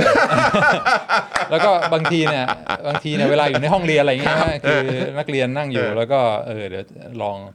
ล่อเป้าพูดอะไรที่มันแบบว่ายียวนนิดนึง แล้วก็รู้เลยอ่ะรู้เลยอ่ะยืนล่อเป้าอยู่หน้าห้องอยู่ครึ่งชั่วโมงนะไม่ไม่มีใครเถียงเลยไม่มีใครแบบว่าไม่มีใครเล่นกับกูเลยเอออาจารย์วินัยอุตส่าห์แบบดูสินี่กำลังล่อเต็มที่เลยเนี่ยเออแต่จอนี่ดีมากคือแบบว่าฟังเฮ้ยงับเลยงับเหยื่อเลยผมว่าคุณผู้ชมก็เหมือนกันใช่ไหมคุณผู้ชมอ่ะสไตล์เดียวกับผมเลยมันมีมันมีใช่ไหมรัฐบาลก็มีความสำคัญมีเรื่องส่วนรวมที่ต้องมีคนเข้ามาดูแลมันมีของสาธารณูปโภคส่วนรวมที่คนเราจะที่ถ้าถ้าไม่ร่วมมือกันมันมันทำบำรุงดูแลรักษาไม่ได้เพราะฉะนั้นไอ้พวก collective action การร่วมมือร่วมมือร่วมใจทำอะไรกันเนี่ยบางทีมันต้องการโครงสร้างมันต้องการรัฐบาลมันต้องการใครเข้ามาดูแลอย่างเช่นการป้องกันประเทศอะไรเงี้ยก็ถ้าตัวใครตัวมันป้องกันมันก็ไม่ได้มันต้องร่วมมือกันทุกคนต้อง ต้องต้องบังคับให้มาช่วยเหลือทำหน้าที่ในการป้องกันประเทศเพื่อความมั่นคงของชาติใช่รัฐบาลก็มีหน้าที่เพราะฉะนั้นปฏิเสธไม่ได้ว่าหลายหลายหลายอย่างเนี่ยจำเป็นต้องมีรัฐบาลเข้ามาเป็นผู้ผู้ดูแลแล้วก็รัฐบาลก็ไม่สามารถที่จะเหมือนเป็นเจ้าภาพนะเป็นเจ้าภาพไม่สามารถทำอะไรได้ถ้าไม่มีเงินเพราะฉะนั้นก็ต้องเสียภาษีภาษีมาจากไหนก็ต้องมาจากประชาชนเพราะฉะนั้นก็เป็นหน้าที่ที่ต้องเสียภาษีใช่ถูกต้องถูกต้องการไม่มีรัฐบาลไม่ได้มันก็เป็นแอนาร์คีทุกอย่างก็วุ่นวายแล้วก็เละเทะไปหมดเละเทะไปหมดก็ต้องมีแต่ทั้งนี้ทั้งนั้นก็มันก็ต้องดู cost benefit ด้วยว่าจะเอาแค่ไหนเรื่องประมาณไหนที่จะให้รัฐบาลเป็นคนทำเรื่องขนาดไหนที่จะทำให้ที่ให้เอกชนเป็นคนทำนั่นก็คิดดูระบบการขนส่งอะไรทั้งหลายที่เราเราพูดถึงมันก็มีทั้งรัฐบาลดูแลแล้วก็เอกชนดูแลถ้าเกิดว่าอุตสาหกรรมขนส่งที่เอกชนเป็นคนดูแลอาจจะดูสายการบินหรืออาจจะดูอะไรอย่างอื่นที่เป็นของเอกชนเนี่ยรับรองไม่มีหรอกกรณีที่แบบว่าเอาเงินมาถลุงทำอะไรที่มันไร้สาระอะไรพวกนี้รับรองไม่มีแล้วก็ถ้าพูดถึงคุณภาพความไว้ใจได้ของระบบของอะไรที่เอกชนเป็นคนดูแลเนี่ยส่วนใหญ่ก็ไม่ใช่ ร้อยเปอร์เซ็นต์ นะแต่ส่วนใหญ่ก็ค่อนข้างที่จะโดยส่วนใหญ่แล้วโดยส่วนใหญ่แล้วก็มักจะคุณภาพดีกว่าแล้วก็ไว้ใจได้มากกว่ารัฐบาลเป็นคนทำเพราะฉะนั้นก็มีรัฐบาลจำเป็นไหมจำเป็นแต่ว่าขอบเขตเนี่ยเราต้องการจะให้ให้อยู่แค่ไหนหน้าที่ของรัฐบาลซึ่งบางครั้งมันเราพยายามที่จะผลักดันขอบเขตของหน้าที่ความรับผิดชอบของรัฐบาลให้มันกว้างเกินไปดูแลอะไรมากมายซะจนมันนำไปสู่ความไม่มีประสิทธิภาพการถลุงเงินภาษีขนาดของรัฐบาลที่มันใหญ่เกินไปมันก็นำมาสู่การการการใช้เงินที่ไม่มีประสิทธิภาพอย่างนี้ซึ่งสามารถจำกัดทำให้มันไม่ทุเรศน่าเกลียดเกินไปได้ไหมก็ทำได้อย่างที่จอห์นบอกก็คือเรื่องต้องมีความโปร่งใสก็คือมาถึงเรื่องการเมืองใช่ไหมเรื่องการตรวจสอบว่าอ้าวโอเคนะไม่ใช่เงินคุณนะแต่ว่าคุณก็ยังต้องตอบคำถามโดนเรียกมาไหนมาอธิบายซิว่าเงินที่ใช้เนี่ยคิดยังไงมันมีขั้นตอนกระบวนการยังไงแล้วก็มันมันถูกต้องอธิบายได้หรือเปล่าซึ่งอย่างที่จอห์นบอกถ้าเป็นประชาธิปไตยมีความโปร่งใสมีการตรวจสอบได้เนี่ยระดับความน่าเกลียดความชั่วของการใช้เงินอย่างสุรุ่ยสุร่ายโดยไม่เกรงใจเจ้าของเงินคือประชาชนผู้เสียภาษีมันก็สามารถที่จะลดลงมาได้ให้มันไม่ไม่อุบาทเกินไปใช่ไหมแต่ทั้งนี้ทั้งนั้นมันก็หนีไม่พ้นธรรมชาติของมนุษย์อยู่ดีอันนี้เป็นเรียกว่าธรรมชาติขั้นพื้นฐานถ้าไม่ใช่เงินของเราเนี่ยการคิดคำนึงการระมัดระวังในการใช้จ่ายเนี่ยมันก็ไม่เท่าเงินของเราอยู่แล้วล้านเปอร์เซ็นต์แล้วก็เวลาเราซื้อของให้คนอื่นเนี่ยเราก็ไม่รู้ว่าคนอื่นเขา value อะไรเห็นอะไรเป็นเรื่องสำคัญเห็นอะไรเป็นเรื่องไม่สำคัญใช่ไหมอันนี้ประชาชนส่วนใหญ่อาจจะบอกว่าป้ายสถานีกลางบางซื่อตอนนี้มันก็ดีอยู่แล้วชัดเจนไม่ได้มีอะไรยังใหม่อยู่เพราะฉะนั้นสำหรับผู้เสียภาษีส่วนใหญ่เนี่ยให้เอาเงินสามสิบสามล้านมาทำใหม่ไหมก็ถ้าทำโพจริงๆคนก็เฮ้ยไม่จำเป็นไม่ใช่เรื่องอะไรที่เราอยากจะไปเสียเงินเสียเวลาทำแต่ว่าเนื่องจากคนตัดสินใจมันไม่ใช่เจ้าของเงินเขาก็ตัดสินใจใช้เงินไปในเรื่องที่ไม่ได้ก่อให้เกิดประโยชน์ต่อเจ้าของเงินจริงๆอืมคือแบบพอพอถึงพอถึงเวลาแล้วเนี่ยคือถ้าถ้าเราเอ่อเหมือนคือคือดูเหมือนทุกๆเรื่องมันจะต้องให้ความสำคัญที่ที่พอๆกันใช่ไหมฮะคือแบบไม่ว่าจะเป็นแบบอ่ะทางเศรษฐศาสตร์อ่ะเราก็เราก็มองว่าเราใช้หลักการตามประมาณนี้เอ่อเรื่องของการเมืองการปกครองก็เรื่องของกฎกติกาก็ก็ประมาณนี้เรื่องของระบอบเอ่อเรื่องของข้อกฎหมายก็อ่ะก็ก็ว่าไปประมาณนี้แต่คราวนี้คือคือพอพออาจารย์วินัยพูดถึงเรื่องของแบบการการมองกันในเชิงเศรษฐศาสตร์อย่างเงี้ยเศรษฐศาสตร์ก็คือวิชาของการที่ว่าเอ่อทรัพยากรในโลกนี้มันมีจำกัดเพราะฉะนั้นก็คือเราต้องบริหารจัดการมันยังไงดีคราวนี้เราเรามองกลับมาที่แค่ของประเทศเราก่อนละกันคือแบบถ้าเกิดว่าทรัพยากรโดยส่วนใหญ่มันอยู่ในในหนึ่งก็คือในในกลุ่มคนกลุ่มนึงที่เขาถือครองไว้เยอะด้วยแล้วก็ในขณะเดียวกันก็คือของภาคภาครัฐเองในช่วงแปดถึงเก้าปีที่ผ่านมาก็คือเรื่องของความโปร่งใสอะไรต่างๆมันมันเข้าถึงยากความบาลานซ์ความสมดุลอะไรต่างๆเนี่ยมันมันดูมันดูมันดูแบบมันดูมันดูเอ็นไปเยอะพอสมควรอ่ะเออคือแบบว่าแบบนี้มันจะส่งผลกระทบกับสังคมระยะยาวไหมอ่ะคือแบบคือถ้าถ้าเกิดว่าเหมือนระยะเวลาเกือบสิบปีที่ผ่านมาเนี่ย เราเราติดตามข่าวสารเราต่างๆเราเห็นว่ากลุ่มคนกลุ่มนึงซึ่งซึ่งไม่ใช่กลุ่มคนส่วนใหญ่ในประเทศนี้เนี่ยทรัพยากรทรัพย์สินอะไรต่างๆเขามันเพิ่มเติมมากขึ้นเยอะในขณะที่รัฐบาลแล้วก็งบประมาณอะไรต่างๆคือมองย้อนกลับมาที่ต้องดูแลโดยส่วนรวมของประเทศเนี่ยก็คือหนี้สาธารณะก็มากเพิ่มขึ้นหนี้ครัวเรือนอะไรต่างๆก็มาก็มีเพิ่มมากขึ้นแล้วเนี่ยอย่างการใช้เงินแบบซุรุ่ยซุร่ายแบบเนี้ยเออที่แบบว่าเราอาจจะมองกันว่าแบบเออตรวจสอบก็ลำบากปัญหาเออหนี้สินอะไรก็มีเยอะอยู่แล้วยังจะก่อหนี้เพิ่มขึ้นอีกแบบเนี้ยคือคือถ้าถ้ามองกันในทางทางเศรษฐศาสตร์ต่อไปมันจะเกิดปัญหาไหมฮะอืมอืมอืมอ่าดีมากดีมากมองรูปภาพใหญ่แมคโครใช่มองรูปภาพใหญ่แมคโครก็รอเป้าต่อแล้วกันเอาแล้วยังไงวะเนี่ยรอเป้าต่อครับก็ถามว่าที่พูดถึงว่าเศรษฐกิจโตไหมมีความเจริญไหมเป็นมีความก้าวหน้าหรือเปล่าก็พื้นฐานที่สุดก็วัดกันที่ จี ดี พี ครับ จี ดี พี ก็คือผลผลิตมวลรวมภายในประเทศ Gross Domestic Product ก็คือว่าประเทศจะร่ำรวยหรือว่ายากจนก็ขึ้นอยู่ว่าปีหนึ่งเนี่ยเราสามารถผลิตสินค้าและบริการได้ออกมามากเท่าไหร่ประเทศที่รวยๆอย่างเกาหลีสิงคโปร์อเมริกาปีนึงก็สามารถผลิตได้เยอะแล้วก็สิ่งที่เขาผลิตนี้ก็เป็นของมูลค่าสูงทั้งนั้นไฮเทคโนโลยีหรือว่าเซอร์วิสบริการที่มีใครอยากใช้กันมากอย่างฟุตบอลพรีเมียร์ลีกเนี่ยโอ้โหทั่วโลกอยากอยากจะซื้อใช่ไหมเพราะฉะนั้นถ้าประเทศไหนสามารถผลิตรายได้มากเท่าไหร่เนี่ยก็ถือว่ามาตรฐานความเป็นอยู่ของประชาชนโดยรวมก็จะดีขึ้นเพราะว่าผลิตมากก็สามารถค้าขายแลกเปลี่ยนมีสิ่งมาอุปโภคบริโภคได้มากก็ก็ก็ทำให้คุณภาพชีวิตสูงขึ้นเพราะฉะนั้นมันก็อยู่ที่อยู่ที่ จี ดี พี ผลผลิตมวลรวมภายในประเทศ จี ดี พี ก็มาหลายอย่างบางทีก็เกิดจากการบริโภคของเอกชน consumption อาจจะเป็นการลงทุนของภาคธุรกิจลงทุนสร้างโรงงานสร้างฐานการผลิตอะไรทั้งหลายแล้วก็การผลิตเพื่อการส่งออกก็นับเป็น จี ดี พี เหมือนกันแล้วก็อีกอย่างที่นับเป็น จี ดี พี ก็คือการการใช้จ่ายของรัฐบาล government spending ก็ถือเป็น จี ดี พี เหมือนกันเพราะฉะนั้นถ้าบอกว่า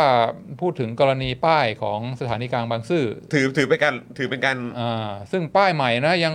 สถานีกลางบางซื่อยังใหม่เอี่ยมดูดีไม่มีความเสื่อมอะไรเนี่ยถึงเวลาไปลื้อมันลงมาคือของของดีๆอยู่เนี่ยไปลื้อมันลงมาโดยไม่มีอาจจะไม่ไม่มีเหตุผลที่ดีแล้วก็ใช้เอาเงินสามสิบสามล้านบาทเนี่ยไปทำป้ายใหม่ที่เดิม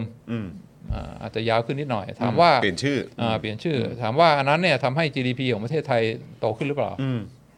ก็ถือว่าเป็นการใช้เงินของภาครัฐไหมครับก็ถือว่าโตขึ้นครับสามสิบสามล้านบาทสามสิบสามล้านบาทนั้นนับใน จี ดี พี หรือเปล่านับโอ้ก็คือแบบถ้าเกิดว่าจะพูดถึงผลงานของรัฐบาลว่าปีนี้ จี ดี พี เพิ่มขึ้นเนี่ยก็คือการลงทุนของภาครัฐสามล้านเนี่ยนับซึ่งก็มาจากเงินภาษีประชาชนก็ถือว่านับ จี ดี พี เพิ่มขึ้นเท่าไหร่เพิ่มขึ้นสามสิบสามล้านจากการเอาป้ายดีๆถอดลงมาแล้วก็ไป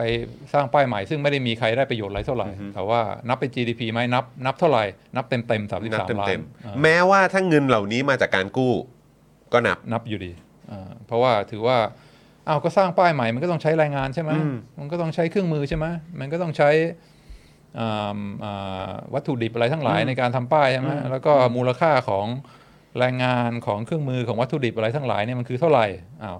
ก็ดูตามบินบินบอกว่าสามสิบสามล้านก็คือมูลค่ามันก็คือสามสิบสามล้านเพราะฉะนั้นถ้าจะมองกันในแง่ว่ามหาภาคการใช้เงินนี้ทำให้ จี ดี พี โตขึ้นหรือเปล่าทำโตขึ้นเท่าไหร่สามสิบสามล้านมีความจ่ายไปสามสิบสามล้าน จี ดี พี ก็เพิ่มสามสิบสามล้านเพราะฉะนั้นมาบ่นอะไรอืมอืมก็คือถ้าถ้าดูกันตามเอกสารแบบนี้ก็คือ จี ดี พี เพิ่มไงก็ถือว่าสามสิบสามล้านถือว่าโอเคแล้วไงถ้าเก็บภาษีมาแล้วก็ไม่ไม่เอามาใช้สามสิบสามล้านนั้นเก็บไม่ไม่ไม่เอามาใช้ จี ดี พี ก็ไม่โตการเอาสามสิบสามล้านเทโคมลงไปมาสร้างป้ายมีผลกับ จี ดี พี ด้วยซึ่งไม่ได้มีประโยชน์อะไรกับใครเท่าไหร่แต่ว่าสิ้นปี จี ดี พี เพิ่มสามสิบสามล้านเป็นตัวเลขที่เอาเอามาโชว์ได้เออเออก็ถ้าจะมองอย่างนี้ก็มองกันได้ใช่ไหม นี่ไงอาจารย์วินัยล่อเป้าแล้วฮะเออครับผมล่อเป้านี้ไม่ได้หมายความว่าโกงครับ จี ดี พี เพิ่มแต่ประเทศไม่ได้เจริญขึ้นหรือเปล่า จี ดี พี ขึ้นเพราะมีความเคลื่อนไหวแต่ส่งผลดีไหมก็อีกเรื่องใช่ไหมฮะครับผมอันนี้คือที่ที่อาจารย์วินัยพยายามยกตัวอย่างให้ดูใช่ไหมครับเออนะครับอ๋อเป็นการเพิ่ม จี ดี พี นี่เองเออนะครับนะก็คือก็คือถ้าเกิดเขาจะหยิบยกเรื่องนี้มามานำเสนอเนี่ยหรือใช้คำง่ายๆเอามาอ้างอะว่าก็นี่ไงแต่มันก็ส่งผลในเรื่องของ จี ดี พี ได้ด้วยเหมือนกันก็คือก็สามารถอ้างได้ใช่ไหมครับแล้วแม้ว่าจะเป็นเงินกู้หรือว่าจะเป็นอะไรก็ตามมันก็นับว่าเป็นการการผลิตในประเทศการส่งเข้าไปใน จี ดี พี อยู่ดีแล้วก็ถ้าคนที่ซีเรียสเรื่องนักเศรษฐศาสตร์มหาภาคจริงๆเนี่ยที่ซีเรียสเรื่องนี้จริงๆก็บอกว่าเฮ้ยมันไม่จบแค่นั้นด้วยนะพอรัฐบาลใช้เงินเนี่ยมันก็จะเกิดความฟูของเศรษฐกิจใช่ไหมเพราะว่าเงินนั่นมันก็จะเข้าไปในกระเป๋าของผู้รับเหมาเข้าไปในกระเป๋าของแรงงานเข้าในกระเป๋าของวิศวกรของบริษัทอะไรทั้งหลายแล้วก็คนพวกนี้พอมีเงินในกระเป๋ามากขึ้นเนี่ยก็จะกระตุ้นการใช้จ่ายพวกเขาก็จะไปจับจ่ายซื้อของใช่ไหมเหมือนนโยบายกระตุ้นเศรษฐกิจเนี่ยมันทำให้ จี ดี พี ของประเทศโตขึ้นไปอีกเพราะว่าพอคนมีเงินในกระเป๋ามากขึ้นการใช้จ่ายก็มากขึ้นนะอุปสงค์ดีมานด์การไปเที่ยวการเสริมสวยการอะไรทั้งหลายมันก็จะมากขึ้นมันก็จะส่งผลให้ จี ดี พี ของประเทศฟูขึ้นเรื่อยๆมันก็ทำให้ประเทศไทยเนี่ยเศรษฐกิจโตเร็วกว่าไม่ใช้เพราะฉะนั้นใช้ดีกว่าไม่ใช้แม้ว่าจะมองขั้นแรกเนี่ยมันเป็นการใช้จ่ายที่สุรุ่ยสุร่ายไม่ได้ประโยชน์แต่ จี ดี พี โตไหมโตช่วยกระตุ้นเศรษฐกิจไหมช่วยเพราะฉะนั้นใช้ดีกว่าไม่ใช้หรือเปล่าอันนี้คือถ้าถ้ามองกันโดยที่โดยที่ว่าตามหลักการว่าเงินมันจะกระจายไปอย่างนั้นจริงๆใช่ไหมครับแต่ว่าถ้าเกิดว่าเงินมันไม่ได้กระจายคือมันอาจจะเข้ากระเป๋าแค่ไม่กี่คนอันนี้อันนี้ก็ถือว่าเราเราจะถือว่ามันมันมันเป็นประโยชน์กับทางทางเศรษฐกิจหรือว่าทางเศรษฐศาสตร์มหาภาคไหมครับถ้าเกิดมันเข้ากระเป๋าแค่ไม่กี่คนน่ะคือหรือว่าถ้าเข้าก็ถือว่านับแล้วคือเข้าก็นับแล้วแต่ว่ามันจะก่อประโยชน์จริงๆหรือเปล่าก็คือว่ามันต้องเกิดการการใช้จ่ายต่อไปแล้วคนเราเวลาร่ำรวยแล้วเนี่ยถ้านั่งบนเงินไม่ใช้เนี่ยมันก็ไม่รู้จะรวยไปทำไมเพราะฉะนั้นใช่เงินอาจจะเข้ากระเป๋านายทุนอะไรเงี้ยแต่ว่านายทุนถึงเวลาก็ต้องไปสร้างคฤหาสน์ใช่ไหมหรือว่าก็ต้องไปไปเที่ยวไปจ้างเด็กเอ็นอะไรอย่างเงี้ยใช่ไหมเพราะฉะนั้นไอ้เงินพวกนี้เงินพวกนี้มันก็ต้องก็ได้มาก็ต้องใช้ใช่ไหมแล้วก็พอในทุนมีเงินมากๆไปสร้างคฤหาสน์ไปจ้างเด็กเอ็นไปอะไรทั้งหลายนี่มันก็เงินก็ไหลเวียนไปสู่กระเป๋าพวกนี้เพราะฉะนั้นถ้าเงินมันเข้าไปในระบบแล้วเนี่ยถ้าคนมันมีความว่าเอออนาคตสดใสนะเรามีเงินแล้วเนี่ยการใช้จ่ายมันก็จะมากขึ้นก็เรื่องการท่องเที่ยวอุตสาหกรรมก่อสร้างคฤหาสน์เศรษฐีสถานบันเทิงอะไรพวกนี้เนี่ยมันก็จะเกิดความกระตุ้นทำให้เศรษฐกิจโตขึ้นมาด้วยเหมือนกันก็ก็ก็คือขั้นแรกมันอาจจะเงินจำนวนมากอาจจะเข้าไปอยู่ในกระเป๋าของคนไม่กี่คนแต่คนพวกนั้นเนี่ยสุดท้ายแล้วเวลารวยก็ต้องใช้จ่ายใช่ไหมมันก็จะก่อให้เกิดเงินไหลเวียนต่อไปในระบบแล้วอันนี้เราเปรียบเทียบกันต่อได้ไหมคือถ้าเกิดว่าสมมติเงินเข้ากระเป๋าคนคนแค่ไม่กี่คนเนี่ยกับกระจายว่าเออมันแต่มันแต่ว่าถ้าเปรียบเทียบกับอีกรูปแบบนึงคือเงินกระจายเหมือนกันแต่ว่าคือมันไม่ได้เข้ากระเป๋าเงินแค่ไม่กี่คนเท่านั้นน่ะเออคือหมายความว่ามีการกระจายตัวมากขึ้นอันนี้คือพูดถึงในในในแง่ของว่าการคอร์รัปชัน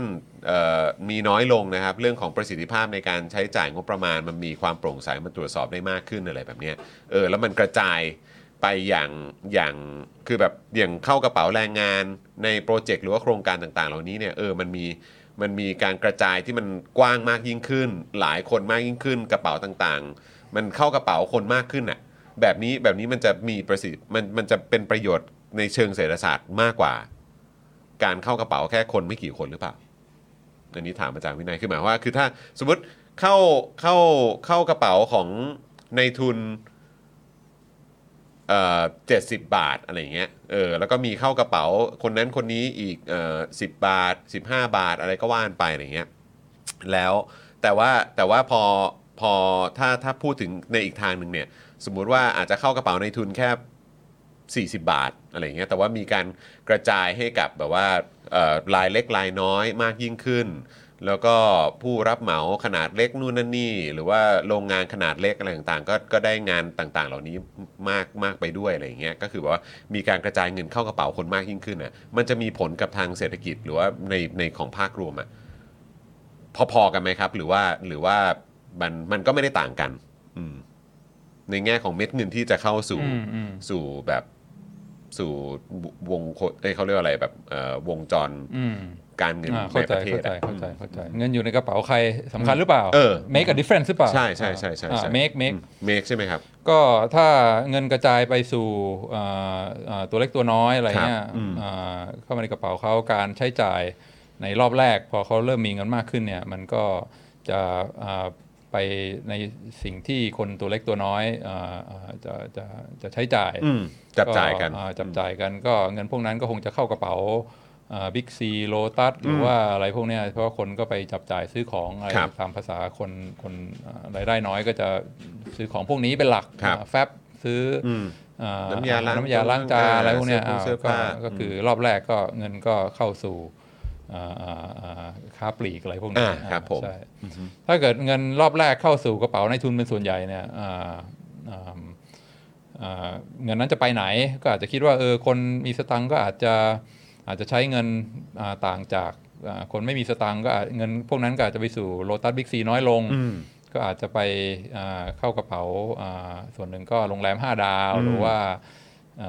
ลักชัวรี่พักผ่อนอะไรเงี้ยซึ่งซื้อลงซื้อรถอะไรก็รถหรือไม่ก็เงินนั้นก็อาจจะไปลงทุนสร้างอสังหาใหม่หรือว่าสร้างโรงงานใหม่อะไรเงี้ยแต่มันก็ไม่ได้จบแค่นั้นใช่ไหมพอเอาเงินไปซื้อสปาอะไรราคาแพงเนี่ยเงินก็ไปอยู่ในเจ้าของสปาเจ้าของสปาก็มาจ่ายเงินเดือนให้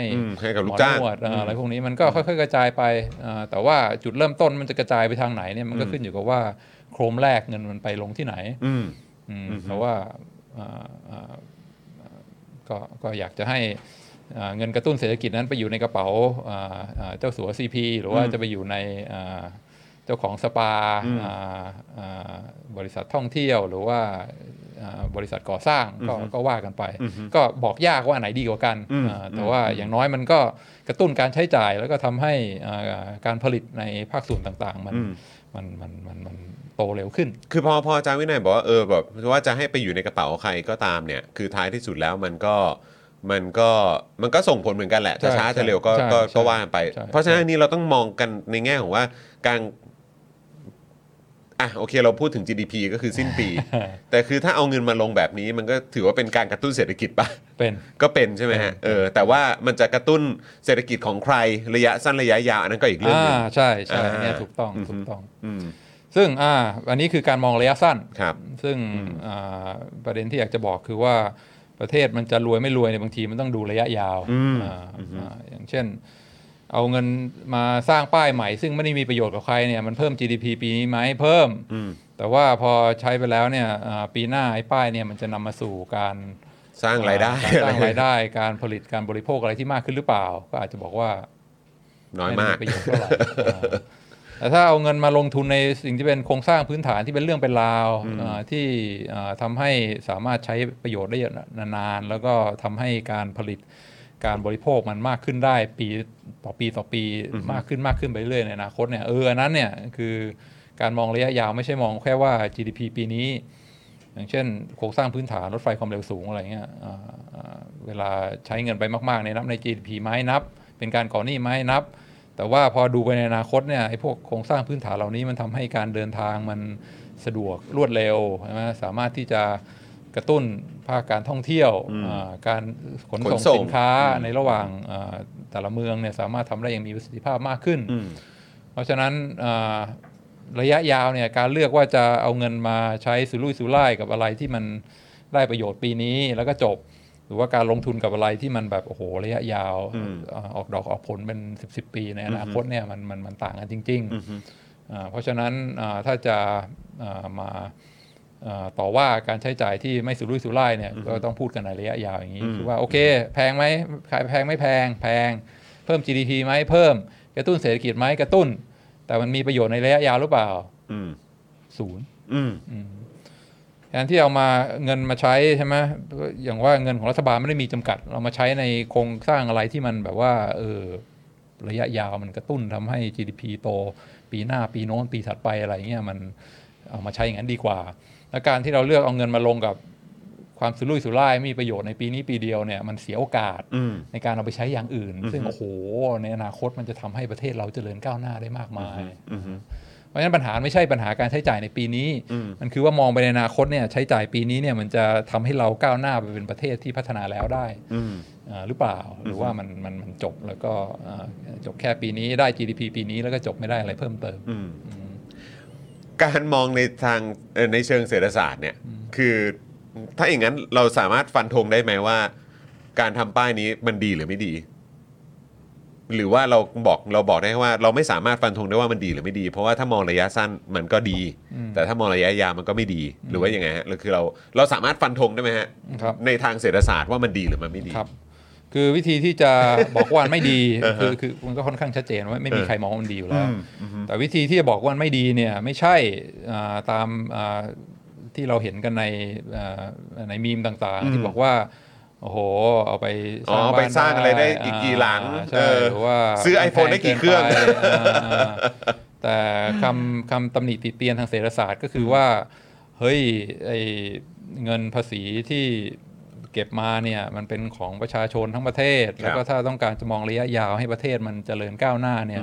มันต้องลงทุนในอะไรที่มันผลิดอกออกผลที่แบบว่าเออในอนาคตข้างหน้ามันจะนำไปสู่การผลิตการมีความสามารถในการแข่งขันการที่เออประเทศเราไปได้การมาเสียเงินกับอะไรที่มันไม่มีประโยชน์จบแล้วภายในปีนี้ไม่ได้นำมาสู่อะไรที่มันเจริญก้าวหน้าเนี่ยมันมันเสียโอกาสเพราะว่าพูดจริงๆถึงแม้ว่าเราจะเอาเงินไปใช้สร้างโครงสร้างพื้นฐานทำรถไฟความเร็วสูงอะไรพวกนี้เนี่ยถามว่าแพงไหมแพงแพงกว่าที่ควรจะเป็นไหมคงแพงกว่าที่ควรจะเป็นก็เพราะว่าเวลาสร้างไอ้โครงสร้างพื้นฐานพวกนี้ก็เหมือนกันรมต.คมนาคมก็ไม่ได้ใช้เงินตัวเองแล้วก็ไม่ได้ซื้อของให้ตัวเองด้วยเพราะฉะนั้นมันจะเวอร์วังเกินราคามีคอร์รัปชันมีอะไรที่มันแพงกว่าที่ควรจะเป็นจริงหรือเปล่ามีชัวร์รับประกันได้ไม่ต่างเท่าไหร่จากไอ้เปลี่ยนป้ายอาจจะน้อยกว่าถ้าเกิดเป็นระบบประชาธิปไตยอย่างที่จอห์นบอกมีความโปร่งใสมีการตรวจสอบแต่ว่ามันจะแพงเวอร์วังกว่าที่ควรจะเป็นหรือเปล่าชัวร์รั่วไหลหรือเปล่ามีเพราะฉะนั้นการใช้จ่ายของรัฐบาลเนี่ยอย่ามาคือข้อตำหนิตรงนี้มันค่อนข้างอ่อน ม, มันมันมันอาจจะไม่ไม่ในในมุมมองเศรษฐศาสตร์มันอาจจะไม่สำคัญเท่าไหร่ ม, มันอยู่ที่ว่าเฮ้ยใช้เงินไปแล้วเนี่ยเลือกใช้เงินในทางที่มันมีประโยชน์มากที่สุดหรือเปล่าในระยะยาวถ้าใช้เงินเริ่มแบบว่าศูนย์เหมือนตำน้ำพริกละลายแม่น้ำกระตุ้น จี ดี พี ปีนี้แล้วก็จบไม่มีอะไรงอกเงยออกมาเนี่ยอันนี้ต่างหากคือข้อตำหนิสำคัญของการใช้เงินที่ที่ที่เราอาจจะเห็นกันตอนนี้คือสิ่งที่เรามักจะได้ยินกันเป็นประจำจากรัฐบาลนี้หรือว่าเนี่ยต่อเนื่องมาตั้งแต่ทำการทำรัฐประหารแล้วจนมีการวางยุทธศาสตร์ชาติยี่สิบปีหรืออะไรต่างๆเหล่านี้เนี่ยก็คือมักจะใช้คำว่าเติบโตอย่างยั่งยืนน่ะ ใช่ไหมประเทศไทยหรือว่าเศรษฐกิจของไทยจะเติบโตอย่างยั่งยืนอย่างเงี้ยซึ่งเราได้ยินในแทบจะทุกอย่างที่เขานำเสนอฮะไม่ว่าจะตั้งแต่ปากนายกจนถึงแบบว่าในฝั่งของทางเศรษฐกิจหรือว่าในเรื่องของเนี่ยการสร้างโครงสร้างพื้นฐานหรืออะไรก็ตามก็มักจะมีการใช้คำว่ายั่งยืนยั่งยืนยั่งยืนเติบโตอย่างยั่งยืนแบบเจริญเติบโตอย่างยั่งยืนอะไรต่างๆเหล่านี้แบบแต่อันนี้เราสามารถยกตัวอย่างได้เลยใช่ไหมครับว่าอย่างไอ้ตัวสามสิบสามล้านบาทเนี่ยมันไม่เข้ามันไม่เข้าแก๊ปของการเติบโตอย่างยั่งยืนดีมากดีมากใช่อันนี้เป็นตัวอย่างนึงที่ชัดเจนว่าอันนี้คือมันไม่ได้เติบโตอย่างยั่งยืนใช่อันนี้คือช็อตเทอมใช้เงินไม่ได้มองอนาคตไม่ได้มองว่าลงทุนไปแล้วเนี่ยมันจะผลิดอกออกผลอะไรในอนาคตคือตูมปีนี้กระตุ้นเศรษฐกิจปีนี้ได้ จี ดี พี ปีนี้แล้วก็จบก็คือเสียโอกาสเสียโอกาสเพราะฉะนั้นคือจริงๆการใช้หลัก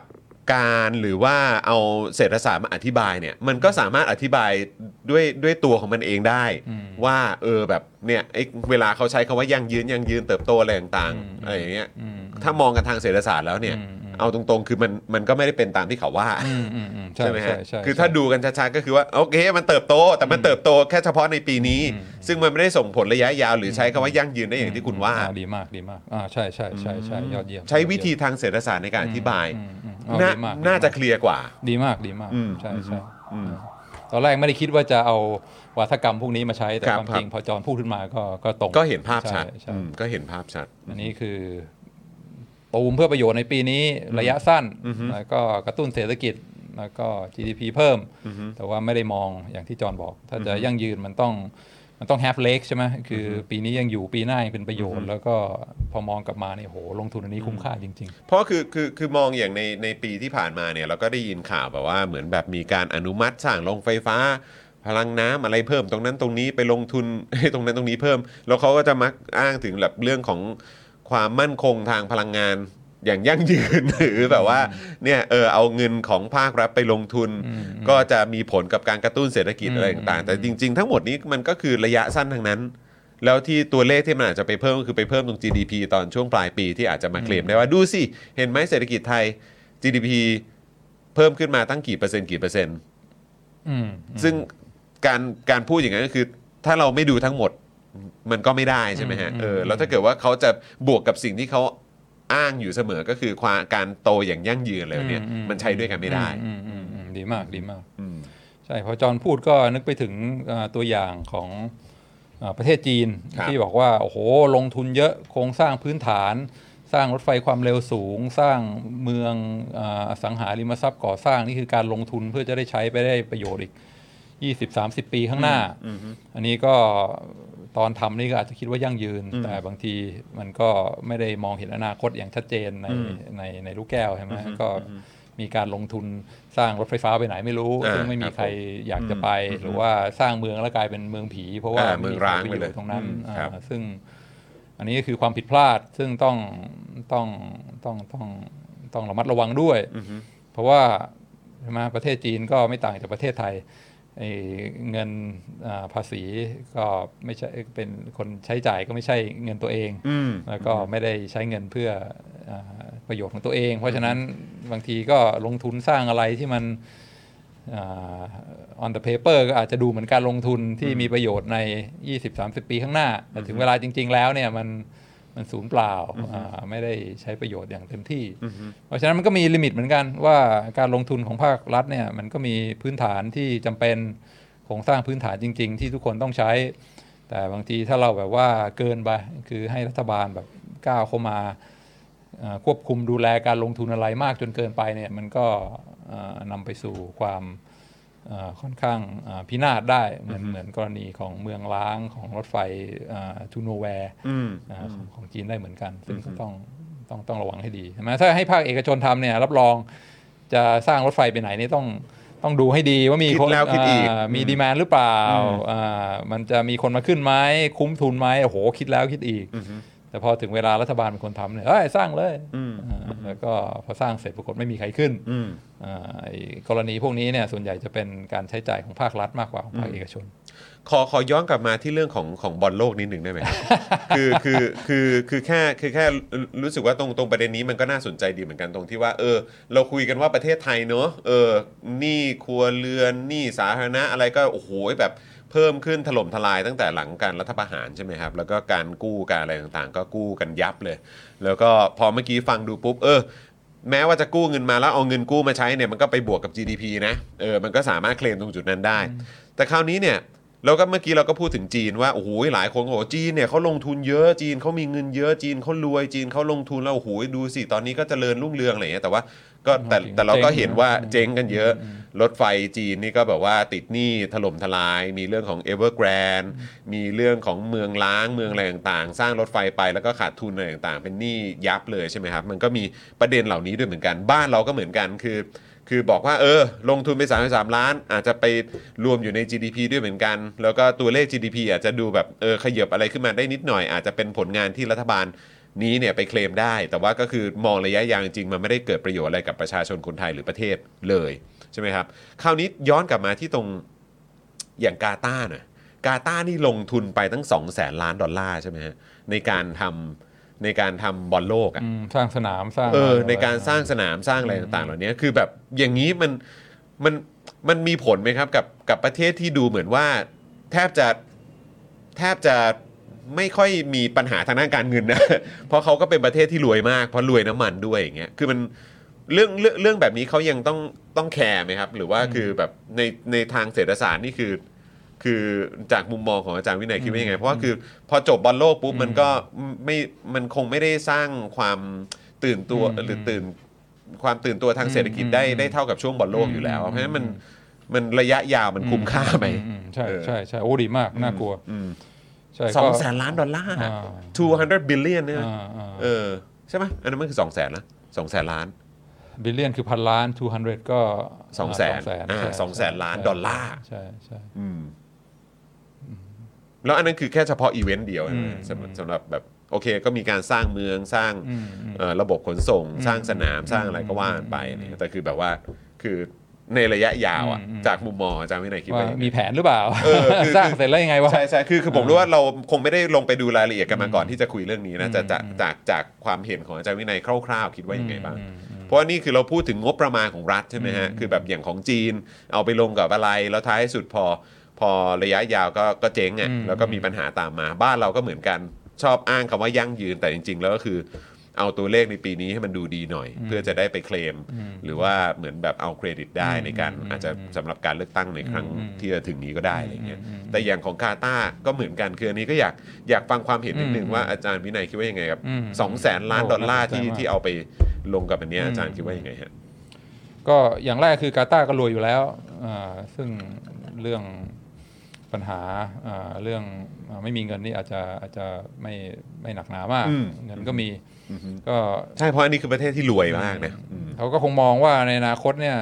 รายได้จากน้ำมันอาจจะไม่ยั่งยืนเพราะฉะนั้นต้องพยายามสร้างอย่างอื่นแล้วก็ทรัพยากรอย่างอื่นก็ไม่ค่อยมีเพราะฉะนั้นก็ต้องมุ่งไปทางด้านการบริการมากกว่าการบริการทำยังไงถึงจะเป็นจุดศูนย์รวมการบริการทั้งหลายก็ต้องให้ให้คนรู้จักแล้วก็มีเป็น destination ต้องเริ่มจากการเป็น destination ก่อนถึงจะสามารถเป็นเรียกว่าเป็น hub ศูนย์รวมของการบริการทั้งหลายได้เขาก็อาจจะเป็นการเรียกว่า roll the dice คือทอยลูกเต๋าครั้งใหญ่ว่าโอเคนะเราจะทุ่มเงินขนาดนี้ลงไปเพื่อกระตุ้นความรู้จักให้คนแบบว่าคล้ายๆเป็นการ พี อาร์ แล้วก็มันจะนำไปสู่การลงทุนการที่อุตสาหกรรมต่างๆมาใช้กาตาร์เป็นฮับในบริการทั้งหลายไม่ว่าจะเป็นการเงินอะไรก็มามามาที่กาตาร์ก็อาจจะมองอย่างนั้นซึ่งก็แน่นอนทอยลูกเต๋ามันอนาคตทำนายยากแต่กาตาร์ก็สบายหน่อยเพราะว่าช่วงนี้ฐานะทางการเงินก็ค่อนข้างเข้มแข็งประเทศที่เรียกว่ามีประสบปัญหามากเกี่ยวกับการลงทุนอีเวนต์ใหญ่ๆนี่ก็ก็ก็อย่างกรีกตอนที่โอลิมปิกฉะนั้นก็นำมาสู่ความวุ่นวายทางเศรษฐกิจจำนวนมากเพราะว่าลงทุนโฮสต์โอลิมปิกแล้วก็ไม่เกิดผลตอบแทนในระยะยาวก่อนนี้หรือว่าบราซิลตอนเป็นเจ้าภาพฟุตบอลโลกคราวนั้นก็ลงทุนสร้างอะไรไปมากมายเหมือนกันแต่แล้วก็ทำให้รัฐเกิดปัญหาหนี้สินเพราะว่าอย่างว่าพอจบอีเวนต์แล้วไม่รู้จะเอามาใช้ประโยชน์อะไรต่อนั่นก็เป็นเป็นเป็นเป็น point ที่ดีรัฐบาลทั่วโลกก็มีการเรียกว่าแกมเบิลกันพอสมควรการใช้ทุ่มเงินลงไปจำนวนมากในอีเวนต์อีเวนต์นึงเนี่ยบางทีเขาก็อาจจะคิดคำนวณว่าเออนะมันต้องต้องเสี่ยงหน่อยเพื่อเพื่อสร้างความสนใจเพื่อเป็นหน้าเป็นตาอนาคตจะได้เกิดการลงทุนเป็นฮับอะไรของของธุรกิจบริการได้แต่ทั้งนี้ทั้งนั้นมันก็มันก็เรียกว่าเป็นความเสี่ยงของประชาชนทั้งประเทศเพราะเป็นเงินของประชาชนด้วยเงินประชาชนถ้าภาคเอกชนเสี่ยงเนี่ยเป็นเป็นเงินของเขาถ้าเกิดว่าลงทุนอะไรไปแล้วเจ๊งไม่เวิร์กเนี่ยก็ก็รับความเสียหายไปอันนี้มันเป็นการเอาอนาคตของคนทั้งประเทศผู้เสียภาษีเนี่ยไปแกมเบิลค่อนข้างใหญ่ซึ่งถ้าสำเร็จก็ก็ดังแล้วก็เป็นเรียกว่าวีรบุรุษที่ประชาชนชื่นชมแต่ถ้าเกิดว่าเจ๊งขึ้นมาก็คนรับผลเสียก็ไม่ใช่เขาคนเดียวแน่นอนก็คือว่าประชาชนทั้งประเทศ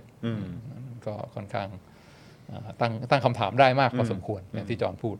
เมื่อกี้ที่เราคุยกันเรื่องของเงินที่มันลงไปในในการลงทุนอะไรต่างๆใช่ไหมครับเราก็แบบเงินจะไปเข้ากระเป๋าใครอ่ะโอเคอันนั้นก็อีกเรื่องนึงแต่ว่า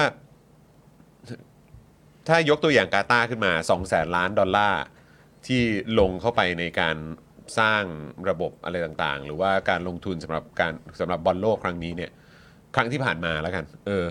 คือมันทำให้เหมือน จี ดี พี หรือมันทำให้แบบคนกาตาร์นี่แบบอู้ฟู่คือแล้วแล้วอาจารย์วินัยมองว่าแบบเนี้ยไอ้การลงเงินไปสองแสนล้านในช่วงเวลากี่ปีผมไม่แน่ใจที่เขาที่เขาเตรียมบอลโลกเนี่ยมันทำให้เศรษฐกิจเขายิ่งโตทำให้เศรษฐกิจเขายิ่งแข็งแกร่งทำให้อะไรอย่างนี้ไหมฮะอ่ะไปดู จี ดี พี ของอาจารย์วินัยนะครับไปดู จี ดี พี คือคือเราเรายังไม่ได้ดูนะโทษทีผมยังไม่ได้ดูพอดีเรื่องนี้เป็นประเด็นที่หยิบยกขึ้นมาพอดีแต่ถามความเห็นของอาจารย์วินัยอ่ารัฐบาลใช้มีเรคคอร์ดแน่นอนว่าจ้างบริษัทก่อสร้างบริษัท พี อาร์ อะไรทั้งหลายแล้วก็ก่อสร้างอะไรทั้งหลายเนี่ยเกิดขึ้นในประเทศกาตาร์หรือไม่เกิดเป็นการใช้จ่ายการผลิตในประเทศกาตาร์ไหมเป็นเพราะฉะนั้นถ้านับตลอดช่วงเวลาตั้งแต่เริ่มสร้างจนถึงสร้างสำเร็จใช้เงินไปสองแสนล้านถามว่า จี ดี พี ของกาตาร์เพิ่มขึ้นเท่าไหร่ก็เพิ่มขึ้นสองแสนล้านก็ตามนั้นเลยก็ตามการกระตุ้นเศรษฐกิจหรือเปล่ามีประชาชนมีอาชีพมีรายได้มากขึ้นหรือเปล่ามีช่วงนี้เศรษฐกิจมีความอู้ฟู่มากขึ้นหรือเปล่าใช่แต่ระยะยาวแต่ระยะยาวเป็นอย่างไรสิบปีข้างหน้าว่าเงินลงทุนนี้เนี่ยสองแสนล้านเนี่ยมันงอกมันงอกไปอีกได้หรือเปล่าถ้าไปทำอะไรอย่างอื่นเนี่ยมันจะได้ประโยชน์มากกว่านี้หลายเท่าไหมแทนที่จะมาสร้างสนามฟุตบอลแทนที่จะมาสร้างโครงสร้างสำหรับกีฬากลางทะเลทรายเนี่ยมันมีการใช้เงินที่ดีกว่านี้หรือเปล่าเออเปรียบเทียบกันก็ก็ดูน่าสนใจดีนะสร้างสนามบอลหรือว่าหรือว่าลงทุนสำหรับบอลโลกกับการสร้างป้ายเนี่ย มันก็มันก็จะว่าไปเราก็สามารถเห็นอะไรที่มันมีความคล้ายคลึงกันได้ด้วยเหมือนกันนะฮะ จี ดี พี ขึ้นไหมขึ้นกระตุ้นเศรษฐกิจไหมกระตุ้นแต่ว่าเรียกว่าเป็นการใช้เงินที่คุ้มค่าหรือเปล่ารอดูยี่สิบปี ส่วนป้ายของสถานีนี้ เออเราก็คงจะรู้กันแล้วแหละนะครับว่าว่าว่ามันเป็นอย่างไรถ้ามองกันทางเศรษฐศาสตร์ใช่ไหมครับก็คือไม่ใช่แค่ป้ายนะบางทีแบบว่าลงทุนสร้างโครงสร้างพื้นฐานอะไรขึ้นมาแล้วคนไม่ค่อยใช้กันเนี่ยมันก็มันก็เสียประโยชน์เหมือนกันคิดดีอย่างว่าที่สร้างเนี่ยทำไมมันหลงเหลงผีหลอกจังวะวางแผนไว้ดีหรือเปล่าถ้าให้ภาคเอกชนลงทุนนี่เขาจะทำไหมวะเออเออเออเพราะว่าคือเท่าที่สังเกตมาพออาจารย์วินัยหยิบยกเรื่องของการมองในในด้านเศรษฐศาสตร์มองในระยะสั้นมองในระยะยาวเนี่ยมันยิ่งทำให้เห็นถึงว่าเออเขาก็สามารถเคลมได้จริงๆแหละว่าเอ้ยเขาแบบโอ้โหสร้างเออเขาเรียกอะไรสร้างสร้างเออเขาเรียกโอกาสการลงทุนอะไรต่างๆเยอะแยะมากมายดูสิโครงสร้างขั้นพื้นฐานเนี่ยในยุคของลุงเนี่ยโอ้โหมาเต็มเลยอะไรต่างๆแต่คือแบบอ่ะแน่นอนมองระยะสั้นมันก็คงเป็นอย่างนั้นจริงๆแต่ระยะยาวนี่คือแบบอาจจะเป็นการลงทุนที่ล้มเหลวขาดทุนแล้วก็ไม่ได้สร้างประโยชน์อะไรจริงๆขึ้นมาก็ได้เพราะฉะนั้นคือวิธีการทางเศรษฐศาสตร์นี่เป็นเป็นวิธีการที่ที่สร้างความชัดเจนให้กับสังคมได้ทางหนึ่งเลยนะฮะโอ้ยจอนสรุปได้ดีมากใช่เรื่องใช้เงินในใครก็ใช้ได้ใช้เงินที่ใครก็ใช้ได้ไม่ต้องเก่งไม่ต้องมีวิสัยทัศน์อะไรเอาเงินไปเดี๋ยวใช้ให้ใช้สุรุ่ยสุร่ายด้วยแล้วก็ห้ามตั้งคำถามด้วยอันนี้ใครก็ทำได้แต่ว่ามันจะคุ้มไม่คุ้มมันจะเกิดประโยชน์หรือเปล่าเนี่ยต้องต้องรอดูสิบปีสิบห้าปีอันนี้คืออยากจะฝากน้องๆเลยนะที่ดูรายการเนี่ยน้องๆไปเวสายเศรษฐศาสตร์ก็ดีนะครับ เออเพราะพี่ว่าเนี่ยอย่างเนี่ยพอได้คำตอบจากอาจารย์วินัยมาเนี่ยแล้วใครก็ตามที่ใช้วิธีการในด้านนี้ในการอธิบายเนี่ยผมก็คิดว่าคือโดยเฉพาะสำหรับคนที่แบบเอออาจจะแบบไม่ได้มีความรู้ความสามารถเรื่องเงินเรื่องการลงทุนอะไรเท่าไหร่แต่พออธิบายแบบนี้เราเราเห็นภาพแล้วเราเข้าใจมากยิ่งขึ้นแล้วแล้วมันน่าจะกระตุ้นความแบบว่าการการมองภาพรวมของแต่ละข่าวหรือแต่ละเหตุการณ์นะได้ชัดเจนมากยิ่งขึ้นด้วยก็ได้ใช่ต้องคุยคนที่เก็ตด้วยไงคือคุยกับจอแล้วเก็ตใช่ไหมแต่บางทีแบบว่าคุยกับคุณผู้ชมด้วยคุณผู้ชมก็เก็ตด้วยเหมือนกันนะครับนี่คุณวิเชษบอกว่าเขาบอกว่าเขาวางแผนไว้ยี่สิบปีแล้วนะครับอาจารย์วินัยคุณราหูว่าใช่คิดถึงคลององอ่างกับเรือไฟฟ้าเลยคลององอ่างตอนนี้ก็คือเงียบกริบเลยนะฮะเออเงียบกริบเลยนะเพราะที่ผ่านมาก็คือเอาเงินไปลงตรงนั้นอย่างต่อเนื่องมากๆแต่ว่าไม่ได้แต่หลังจากนั้นก็ก็ไม่ได้เกิดอะไรขึ้นที่มันต่อเนื่องระยะยาวได้เลยเออนะครับเพราะว่าก็เท่าที่คุยกับหลายๆท่านก็คือบอกว่าเออหรือแม้กระทั่งที่เราเพิ่งคุยกับชาวเน็ตของเราไปก็คืออาจารย์วิโรจน์เนี่ยก็คือคุยในประเด็นของคลององอ่างเนี่ยแล้วก็กลายเป็นว่าเรื่องของการใช้งบประมาณก็คือเทงบประมาณลงไปในการจัดอีเวนต์จัดอะไรต่างๆของของคลององอ่างก็จริงแต่ว่าคนในพื้นที่หรือว่าในในโซนนั้นๆเนี่ยก็คือไม่ได้มีส่วนร่วมเลยเพราะฉะนั้นคือการที่จะทำให้คลององอ่างเนี่ยมันแบบว่ามัน มันอยู่ของมันได้อะเออหรือว่ากลายเป็นพื้นที่หรือไปกลายเป็นโซนท่องเที่ยวหรือว่าโซนที่จะนำเม็ดเงินเข้ามาได้เนี่ยมันก็มันก็ไม่สามารถเกิดขึ้นได้เพราะคนในพื้นที่ไม่ได้มีส่วนร่วมอะไรเลยเออพอจบก็จบไปเงินไม่มาก็จบเออเพราะฉะนั้นแบบนี้ก็ก็ดูเป็นการลงทุนที่ไม่ได้ที่ไม่ได้ส่งผลระยะยาวด้วยเหมือนกันนี่ขนาดคลององอ่างนะเนี่ยเออเออเดี๋ยวสักวันหนึ่งต้องมานั่งคุยกันนะว่ามองๆไปเนี่ยการลงทุนอะไรของภาครัฐบาลที่ถือว่าคุ้มค่าปังที่สุดถ้ามองไปใน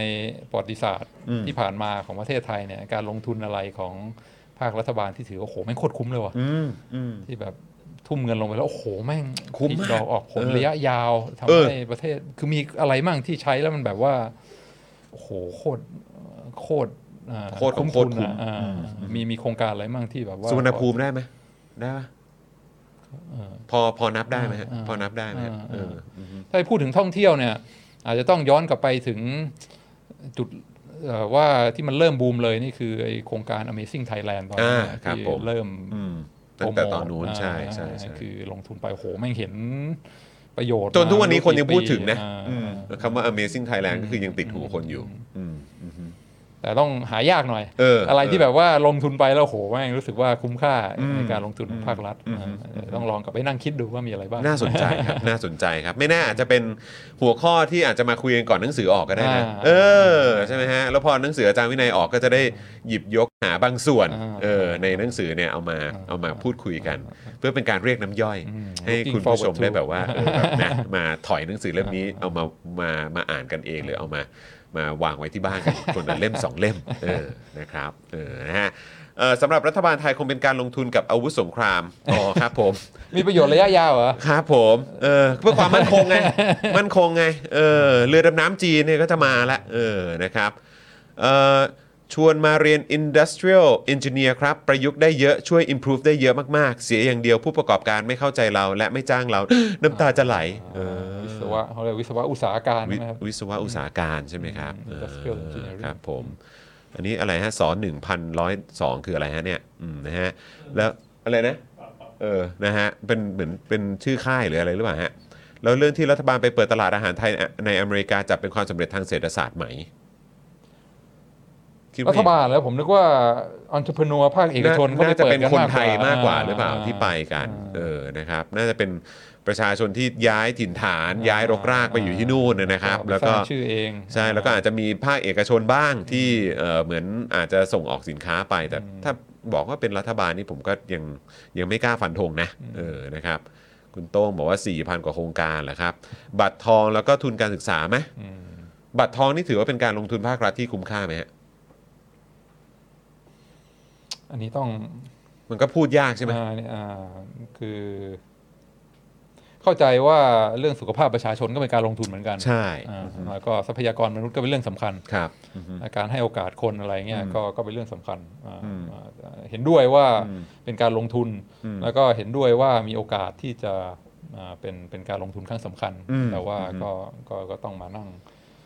ดูกันว่าจะวัดยังไงซึ่งมันเป็นเรื่องที่เพราะว่าจริงๆแล้วเราเราก็เคยคุยกันในประเด็นที่แบบอ่ะอย่างผมก็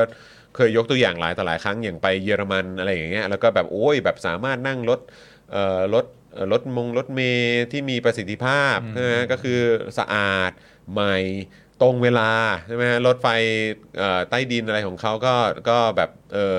คือรัฐก็เหมือนเหมือนเหมือนมาช่วยแบกรับเออพวกพวกค่าใช้จ่ายพวกนี้ทำให้ทำให้ประชาชนไม่ได้ต้องจ่ายแพงแต่ว่าจะพูดถึงว่ามันมันขาดทุนอะไรไหมมันก็คงขาดทุนนะเนาะเออนะแต่ว่ามันก็ถือว่าเป็นการลงทุนในเรื่องของเวลาให้กับประชาชนว่าประชาชนก็สะดวกสบายมากยิ่งขึ้นทำงานได้สามารถสามารถแบบคุมในเรื่องของเวลาได้มั่นใจและชัวร์มากยิ่งขึ้นอะไรเพราะการเดินทางที่ที่ที่วางใจได้อะไรแบบนี้อันนี้ก็ถือว่าเป็นเป็นมูลค่าที่สามารถเอามาแน่นอนสามารถเอามาถั่วกันได้ใช่ไหมครับแน่นอนแล้วก็ถามประชาชนใช่ไหมบอกว่ารู้สึกว่าได้ประโยชน์คุ้มค่าจากการใช้จ่ายนี้ของรัฐบาลหรือเปล่าก็ถ้ามันเป็นบริการที่เออทุกคนเห็นคุณค่าแล้วก็เออดีใช่คุ้มยอมจ่ายแฮปปี้ที่จะเสียภาษีสำหรับเรื่องพวกนี้ก็ถือว่าได้ประโยชน์คุ้มค่าครับผมนะครับอาจจะไม่ได้ลงทุนอะไรคุ้มค่าขนาดนั้นใช่ไหมคุณศิวะบอกมาคุณโจบอกว่าใหม่ ใหม่นี่อะไรฮะ เรื่องไหนฮะเออนะครับประชากรในไทย เอ่อประชากรไทยในอเมริกามันน้อยมากนะครับร้านอาหารไทยในอเมริกาเมื่อเทียบสัดส่วนของประชากรอย่างเม็กซิโกร้านอาหารไทยเยอะกว่าร้านอาหารเม็กซิกันเสียอีกอ๋อครับผมได้รับความนิยมนะครับเป็นที่เป็นที่ชื่นชมในบรรดาคนอเมริกันนิวยอร์ก แอล เอ อะไรร้านอาหารไทยเยอะครับเออแต่ว่าคอมมูนิตี้หรือว่าชุมชนของคนไทยในอย่างเอ่อแคลิฟอร์เนียนี่ก็ใหญ่อยู่นะใช่ไหมเออเหมือนอารมณ์มีไทยทาวน์มีอะไรอย่างเงี้ยก็มีด้วยเหมือนกันนะครับเพราะฉะนั้นก็ประชาชนคนเขาเรียกว่าประชาเขาเรียกว่าคนคนสัญเชื้อชาติไทยใช่ไหมที่ไปอยู่ในอเมริกาก็ไม่น้อยนะผมว่าก็น่าจะมีเป็นหลักแสนคนไหมต้องมีเป็นหลักแสนคนอยู่แล้วอ่ะผมว่านะเออนะครับคุณศรัทธาบอกว่าถ้าเรื่องจุดเริ่มต้นของการโปรโมทการท่องเที่ยวไทยนี่ผมเริ่มนับตั้งแต่ปีสองพันห้าร้อยสามสิบนะครับปีการท่องเที่ยวไทยนะฮะวิสิตไทยแลนด์เยียอะไรหนึ่งพันเก้าร้อยแปดสิบเจ็ดใช่ไหมฮะเออครับผมนะฮะคุณทาคุมิบอกว่าคุ้มค่ามากบัตรคนจนอะไรนะอ๋อโอเคอ่านอ่านอ่านไม่ทันไม่เป็นไรนะครับถ้ารัฐบาลไปประกอบการนอกประเทศเรื่องภาษีกับบุคลากรนี่น่าจะวุ่นวายชิบหายเลวร้ายกว่านักการเมืองกับตำรวจทหารที่ประกอบธุรกิจเอ้ยประกอบกิจการและธุรกิจทับซ้อนซะอีกอ๋อครับผมการขาดทุนภัยกับระบบสาธารณะเนี่ยมันน้อยมากค่ะเมื่อเทียบกับเงินที่หมดไปกับการคอร์รัปชันในประเทศไทยในในหนังสืออาจารย์วินัยจะมีประเด็นเกี่ยวเรื่องของการคอร์รัปชันด้วยไหมอ่ามีครับมีมีมีด้วยใช่ไหมครับเฮ้ยบทคอร์รัปชันมาเปิดหน่อยน่าสนใจฟังแค่นี้ก็รู้แล้วว่าแซ่บเออนะครับแหมอยากให้หนังสือแบบเสร็จไวๆเหลือเกินนะครับก็ เก้าสิบห้าเปอร์เซ็นต์ แล้วคุณผู้ชม เก้าสิบห้าเปอร์เซ็นต์ แล้วแต่อันนี้ยังยังไม่สามารถบอกชื่อหนังสืออะไรได้ใช่ไหมอุบไว้ก่อนแล้วกันอุบไว้ก่อนแล้วกันยังต่อรองกันอยู่ครับยังต่อรองกันอยู่แล้วที่ผมตั้งชื่อหนังสือเนี่ยสำนักพิมพ์บอกว่ามันแซ่บเกินไปหน่อยนะเนี่ยสำนักพิมพ์ครับเชื่อผมนะครับอะไรที่มันแซ่บจากอาจารย์วินัยผมรับรองมันคุ้มค่าถ้ามันแซ่บขนาดนี้เนี่ยเวลาคนมาก็คนเดี๋ยวนี้เวลาหาหนังสือเนี่ยเขาจะใช้วิธี Google หาเอาแล้วถ้าแบบว่าไทเทิลของหนังสือมันแซ่บเกินไปในบางทีมันจะ Google หาไม่เจออ้าวเหรออ๋อต้องแบบว่าแมสแมสหน่อยแมสแมสหน่อยผมก็บอกว่าเฮ้ยถ้ามันแมสมันก็ไม่น่าหยิบไม่น่าจับขึ้นมาแต่ก็ดูกันว่าจะต่อรองสำเร็จหรือเปล่าหรือว่ามันต้องเป็นมาแบบว่าประวัติศาสตร์เศรษฐศาสตร์ไทยเออแล้วก็แบบว่าไอ้ตรงชื่อแซ่บๆแบบเป็นชื่อแบบปุ๊บด้านล่างหรือเปล่าเออไทเทิลเอออีกทีหนึ่งไหมอ่ะไม่แน่นะนี่เห็นไหมคุณI Love King Kongน่าสนใจขึ้นเลยคุณธนาหนูรอซื้อครับอ่าครับผมนะฮะคุณเสี่ยมวิบอกว่าขณะ阿拉斯加นี่ยังอุตส่าห์มีร้านอาหารไทยทั้งๆที่มีคนเชื้อสายไทยไม่ถึงสามสิบคนนะฮะเนี่ยโอ้โหครับผมแต่ก็น่าจะเป็นโอกาสที่ดีนะไปเปิดในพื้นที่ที่แบบคนไทยไม่เยอะไม่แน่แบบคู่แข่งอาจจะไม่ได้เยอะแล้วก็ถ้าเกิดว่าคุณมีความสามารถในการแบบดำเนินธุรกิจร้านอาหารไทยได้นี่ก็แล้วก็ในช่วงที่ตอนนี้มันก็บูมอ่ะผมว่ามันก็โอเคนะนะครับคุณเจมบอกว่าไอ เอ็น ดี อะไรนะครับสามารถ optimize engineering อ่าโอเคนะครับสามารถ optimize route ได้เหรอครับให้ขนส่งดีขึ้นจุดเชื่อมต่อง่ายขึ้นวางโหนดหรือว่าเป็น bus stop เนี่ยได้โดยวิเคราะห์จาก network analysis แต่ขสมกไม่รับเราเลยโธ่โอ้โหผู้ฟังเรานี่แบบ serious เนี่ยขสมกไม่รับอ่ะฮะว้ายตายละการวางแผนระบบขนส่งที่เขาเรียกว่ามีมีหลักการวิชาการมารองรับฟังแบบนี้ก็สยองเหมือนกันนะคือว้ายตายแล้วก็ก็อาจจะเป็นอีกหนึ่ง point ที่มาสนับสนุนให้เราเข้าใจได้มากยิ่งขึ้นว่าทำไมเขาถึงหนี้เยอะก็อาจจะอาจจะเป็นปัจจัยหนึ่งนะอาจจะไปอาจจะเป็นปัจจัยหนึ่งที่ทำให้เราแบบอ๋อเพราะอย่างนี้นี่เองขสมก.เลยเรื่องของการบริหารจัดการถึงดูยังมีปัญหาอยู่นะครับแล้วก็หนี้เยอะขนาดนี้นะครับปวดหัวครับปวดหัวเอ่ออะไรนะครับคุณวิเชษว่าหนังสือยังไม่ออกเอออดใจรอนิดนึงนะครับคุณคอร่าบอกว่ารออ่านหนังสืออาจารย์วินัยค่ะเออนะครับนะฮะเอ่อคุณเจมบอกว่าการบินไทยนี่พนักงานดีครับแต่ต้องโทษหัวหัวด้วยครับอ่าครับผมนะฮะคุณแพมบอกว่าในมุมของผมอเมริกันเชื้อสายไทยจริงๆมีน้อยครับแต่สลิมไทยเยอะโคตรๆครับแหมผู้จะเห็นภาพเลยเออนะครับคุณธนนนท์บอกว่าเคยรับอะไรบ้างล่ะอ๋อครับผมนะฮะคือหมายถึงของขสมกเหรอครับหรือว่าอะไรฮะ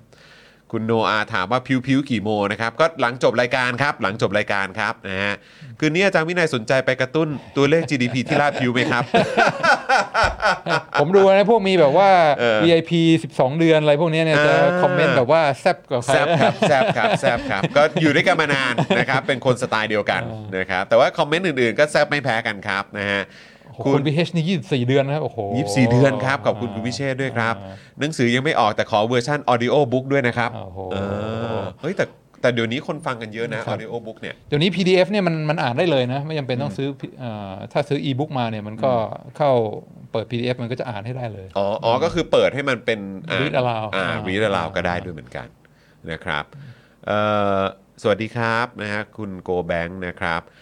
คุณพลอยรู้หัวใจแคบกว่าประชาชนในพวกอ๋อครับผมอืมเนอะเออก็หลายคนที่ใช้บริการของสมกรอยู่ก็คงบ่นๆกันนะครับแต่ว่าวันก่อนก็อึ้งนะไอ้รถแบบว่าผมไม่แน่ใจใช่สายแปดป่ะที่แบบว่าเหมือนจะเหมือนจะแบบเอ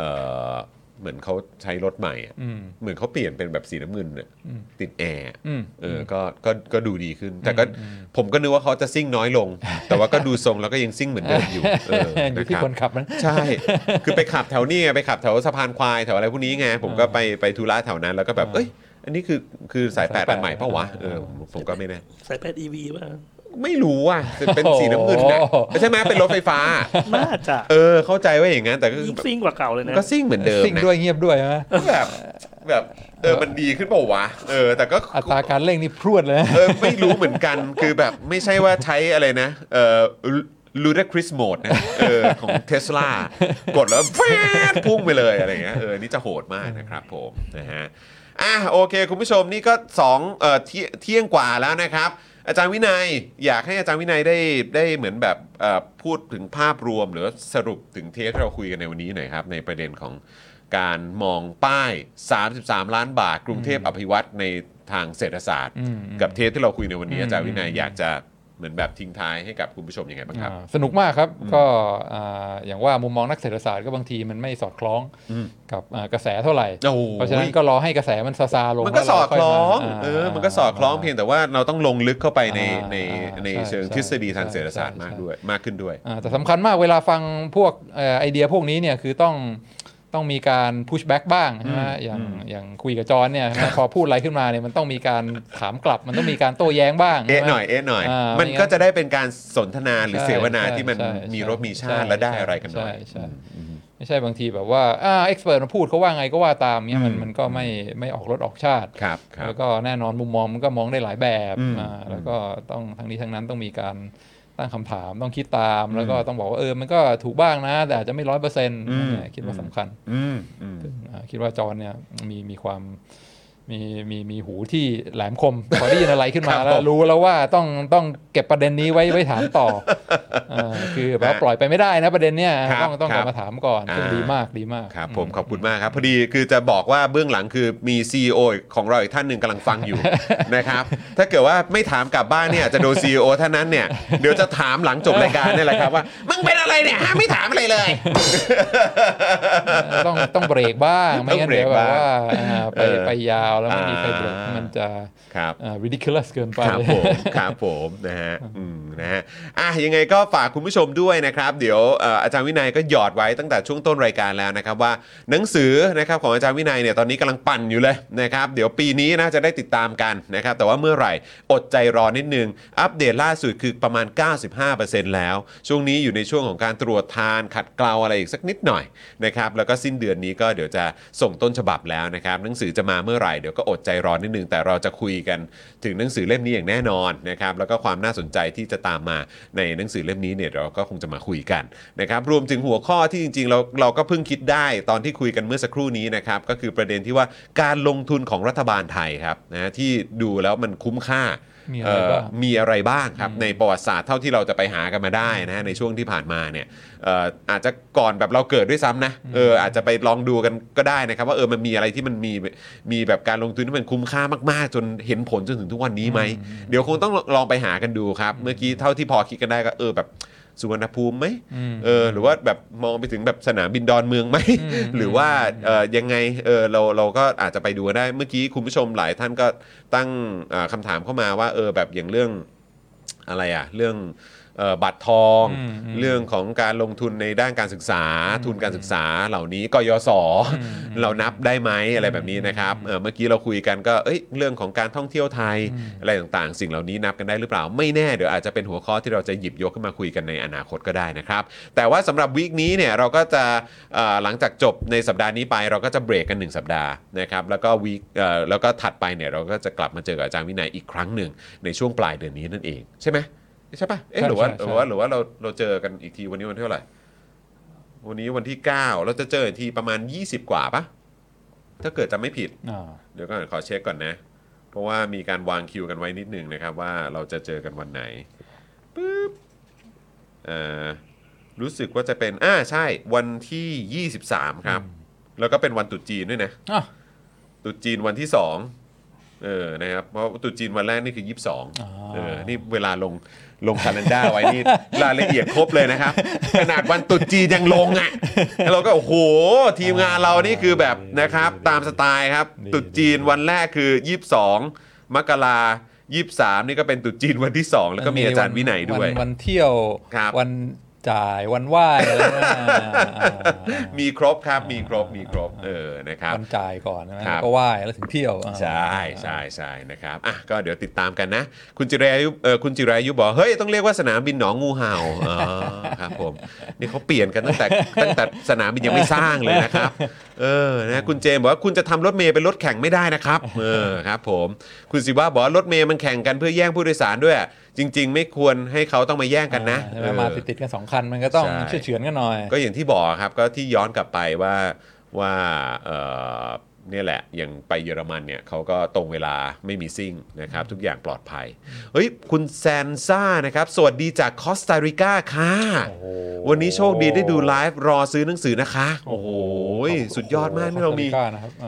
เป็นไงบ้างครับคอสตาริกาหลังไมค์มาเล่าให้ฟังหน่อยได้ไหมว่ามันเจริญขนาดไหนพอไม่มีกองทัพเนี่ยเออนะครับหรือแบบอยากจะไปสัมภาษณ์คนที่คอสตาริกาจังเลยนะครับว่าการไม่มีกองทัพนี่มันส่งผลดีกับประเทศเขาขนาดไหนหลังจากไม่มีการทำรัฐประหารนะครับโอ้ผมไม่รู้ว่าเราจะคุยหลังไมค์กันได้ทางไหนนะอยากจะอัปเดตเหลือเกินเพราะรู้สึกว่าเรื่องนี้น่าสนใจแต่คุณแซนซ่าบอกว่าจะรอซื้อหนังสือด้วยนะครับโอ้โหคุณแซนซ่าเดี๋ยวเดี๋ยวต้องหาวิธีแล้วเออเผื่อแบบจะคุยหลังไมค์ได้เพราะการจะหาคนไทยหรือว่าแบบคอนเน็กชันที่จะไปคอสตาริกานี่เป็นอะไรที่ยากมากเลยนะครับแล้วมันก็เป็นเจาะข่าวตื้นเทปหนึ่งที่เป็นเทปทรงคุณค่าของเรากับการที่ยกตัวอย่างของคอสตาริกาขึ้นมานะครับแล้วก็ทุกคนก็ยังพูดกันถึงทุกวันนี้นะครับผมนะฮะอ่ะโอเคคุณผู้ชมวันนี้อาจารย์วินัยได้ข่าวว่าปิดเทอมอยู่ปิดเทอมแล้วครับนะครับก็อย่างน้อยก็ให้อาจารย์วินัยได้พักผ่อนให้เต็มที่ในช่วงปิดเทอมหน่อยแล้วกันเปิดเทอมเมื่อไหร่อาจารย์เอ่อวันศุกร์หน้าครับวันศุกร์หน้าโอ้โหปิดยังไม่ทันเท่าไหร่อะไรนี่ส่งเกรดเสร็จก็เตรียมเปิดเทอมใหม่แล้วโอ้อ้าวอย่างงั้นก็พักผ่อนให้เต็มที่นะครับ enjoy ช่วงปิดเทอมนี้ให้เต็มที่นะครับนะเพราะว่าเดี๋ยวอาจารย์วินัยกลับไปสอนนี่ก็เดี๋ยวจะมีคิวกับเรานี่ต้องดูเวลากันมากยิ่งขึ้นด้วยนะครับคุณวิวัฒน์บอกว่ารายได้คนขับรถเมล์ของไทยกับต่างชาติต่างกันยังไงบ้างถึงขับต่างกันขนาดนั้น มันก็เป็นกึ่งมันก็เป็นเป็นนั่นด้วยเนอะเออเขาต้องมีเหมือนแบบปริมาณผู้โดยสารด้วยใช่ไหมครับที่เขาต้องพยายามแบบอย่างที่บอกกันไปต้องพยายามแย่งกันนะนะนะครับคุณพีรพงศ์ว่าไปเกาหลีมาป้ายรถเมล์ก็หน้าตาธรรมดานะแต่มีจอเล็กๆบอกว่าแต่ละสายจะมาถึงป้ายนี้อีกกี่นาทีอ๋อครับผมนะครับคุณวิเชษบอกว่า have a nice day นะครับขอบคุณนะครับคุณ endless บอกว่าไม่มีใน Discord เหรอครับเฮ้ยเขาฟังกันใช่ไหมใน Discord อ่ะเออน่าสนใจเพิ่มแพลตฟอร์มเออเดี๋ยวต้องถามมาดูแล้วเพราะหลายคนมีคนถามถึงว่ามีใน TikTok ไหม มีนะ ถามว่ามีไลฟ์ใน TikTok ไหมเราก็แบบก็เห็นจอนกับปาล์มอยู่นี่เป็นครั้งคราวก็มีเป็นมีเป็นคลิปสั้นนะครับแต่ไลฟ์ใน TikTok นี่ยังไม่มีเดี๋ยวถ้าไลฟ์ขายของใน TikTok แล้วเดี๋ยวอาจเดี๋ยวอาจจะมีให้ละกันนะครับเออนะฮะอ่ะคุณผู้ชมวันนี้หมดเวลาแล้วแหละนะครับเดี๋ยวส่งอาจารย์วินัยกลับไปพักผ่อนในช่วงหยุดปิดเทอมตอนนี้ดีกว่านะครับแล้วเดี๋ยวเราจะกลับมาเจออาจารย์วินัยต่อเบรกสัปดาห์หน้าอาทิตย์นึงแล้วเดี๋ยวเราจะกลับมาอีกทีนะครับนะวันนี้หมดเวลาแล้วนะครับขอบคุณอาจารย์วินัยมากเลยนะครับนะที่เรามาร่วมพูดคุยกันนะครับแล้วก็ขอบคุณคุณผู้ชมนะกับ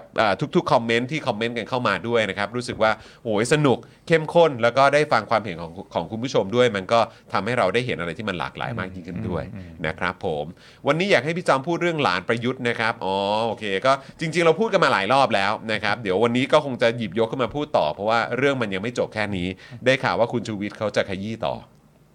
ก็เขาบอกว่าถ้านายกไม่ตอบงั้นเดี๋ยวขยี้ต่อละกันเออนะครับงั้นก็ตามนั้นได้ครับดีครับนะฮะเข้มข้นสำหรับพวกเราดี Daily Topics วันนี้น่าจะสนุกนะครับเดี๋ยวกลับมาเจอกันละกันนะจ๊ะนะครับวันนี้หมดเวลาแล้วนะครับผมจอห์นวินยูนะครับแน่นอนอาจารย์วินัยวงศ์สุรวัฒน์นะครับแล้วก็อาจารย์แบงค์มองบนถอนในใจไปพลางๆนะครับพวกเราสามคนลากันไปก่อนนะครับสวัสดีครับสวัสดีครับสวัสดีครับ Daily Topics กับจอห์นวินยู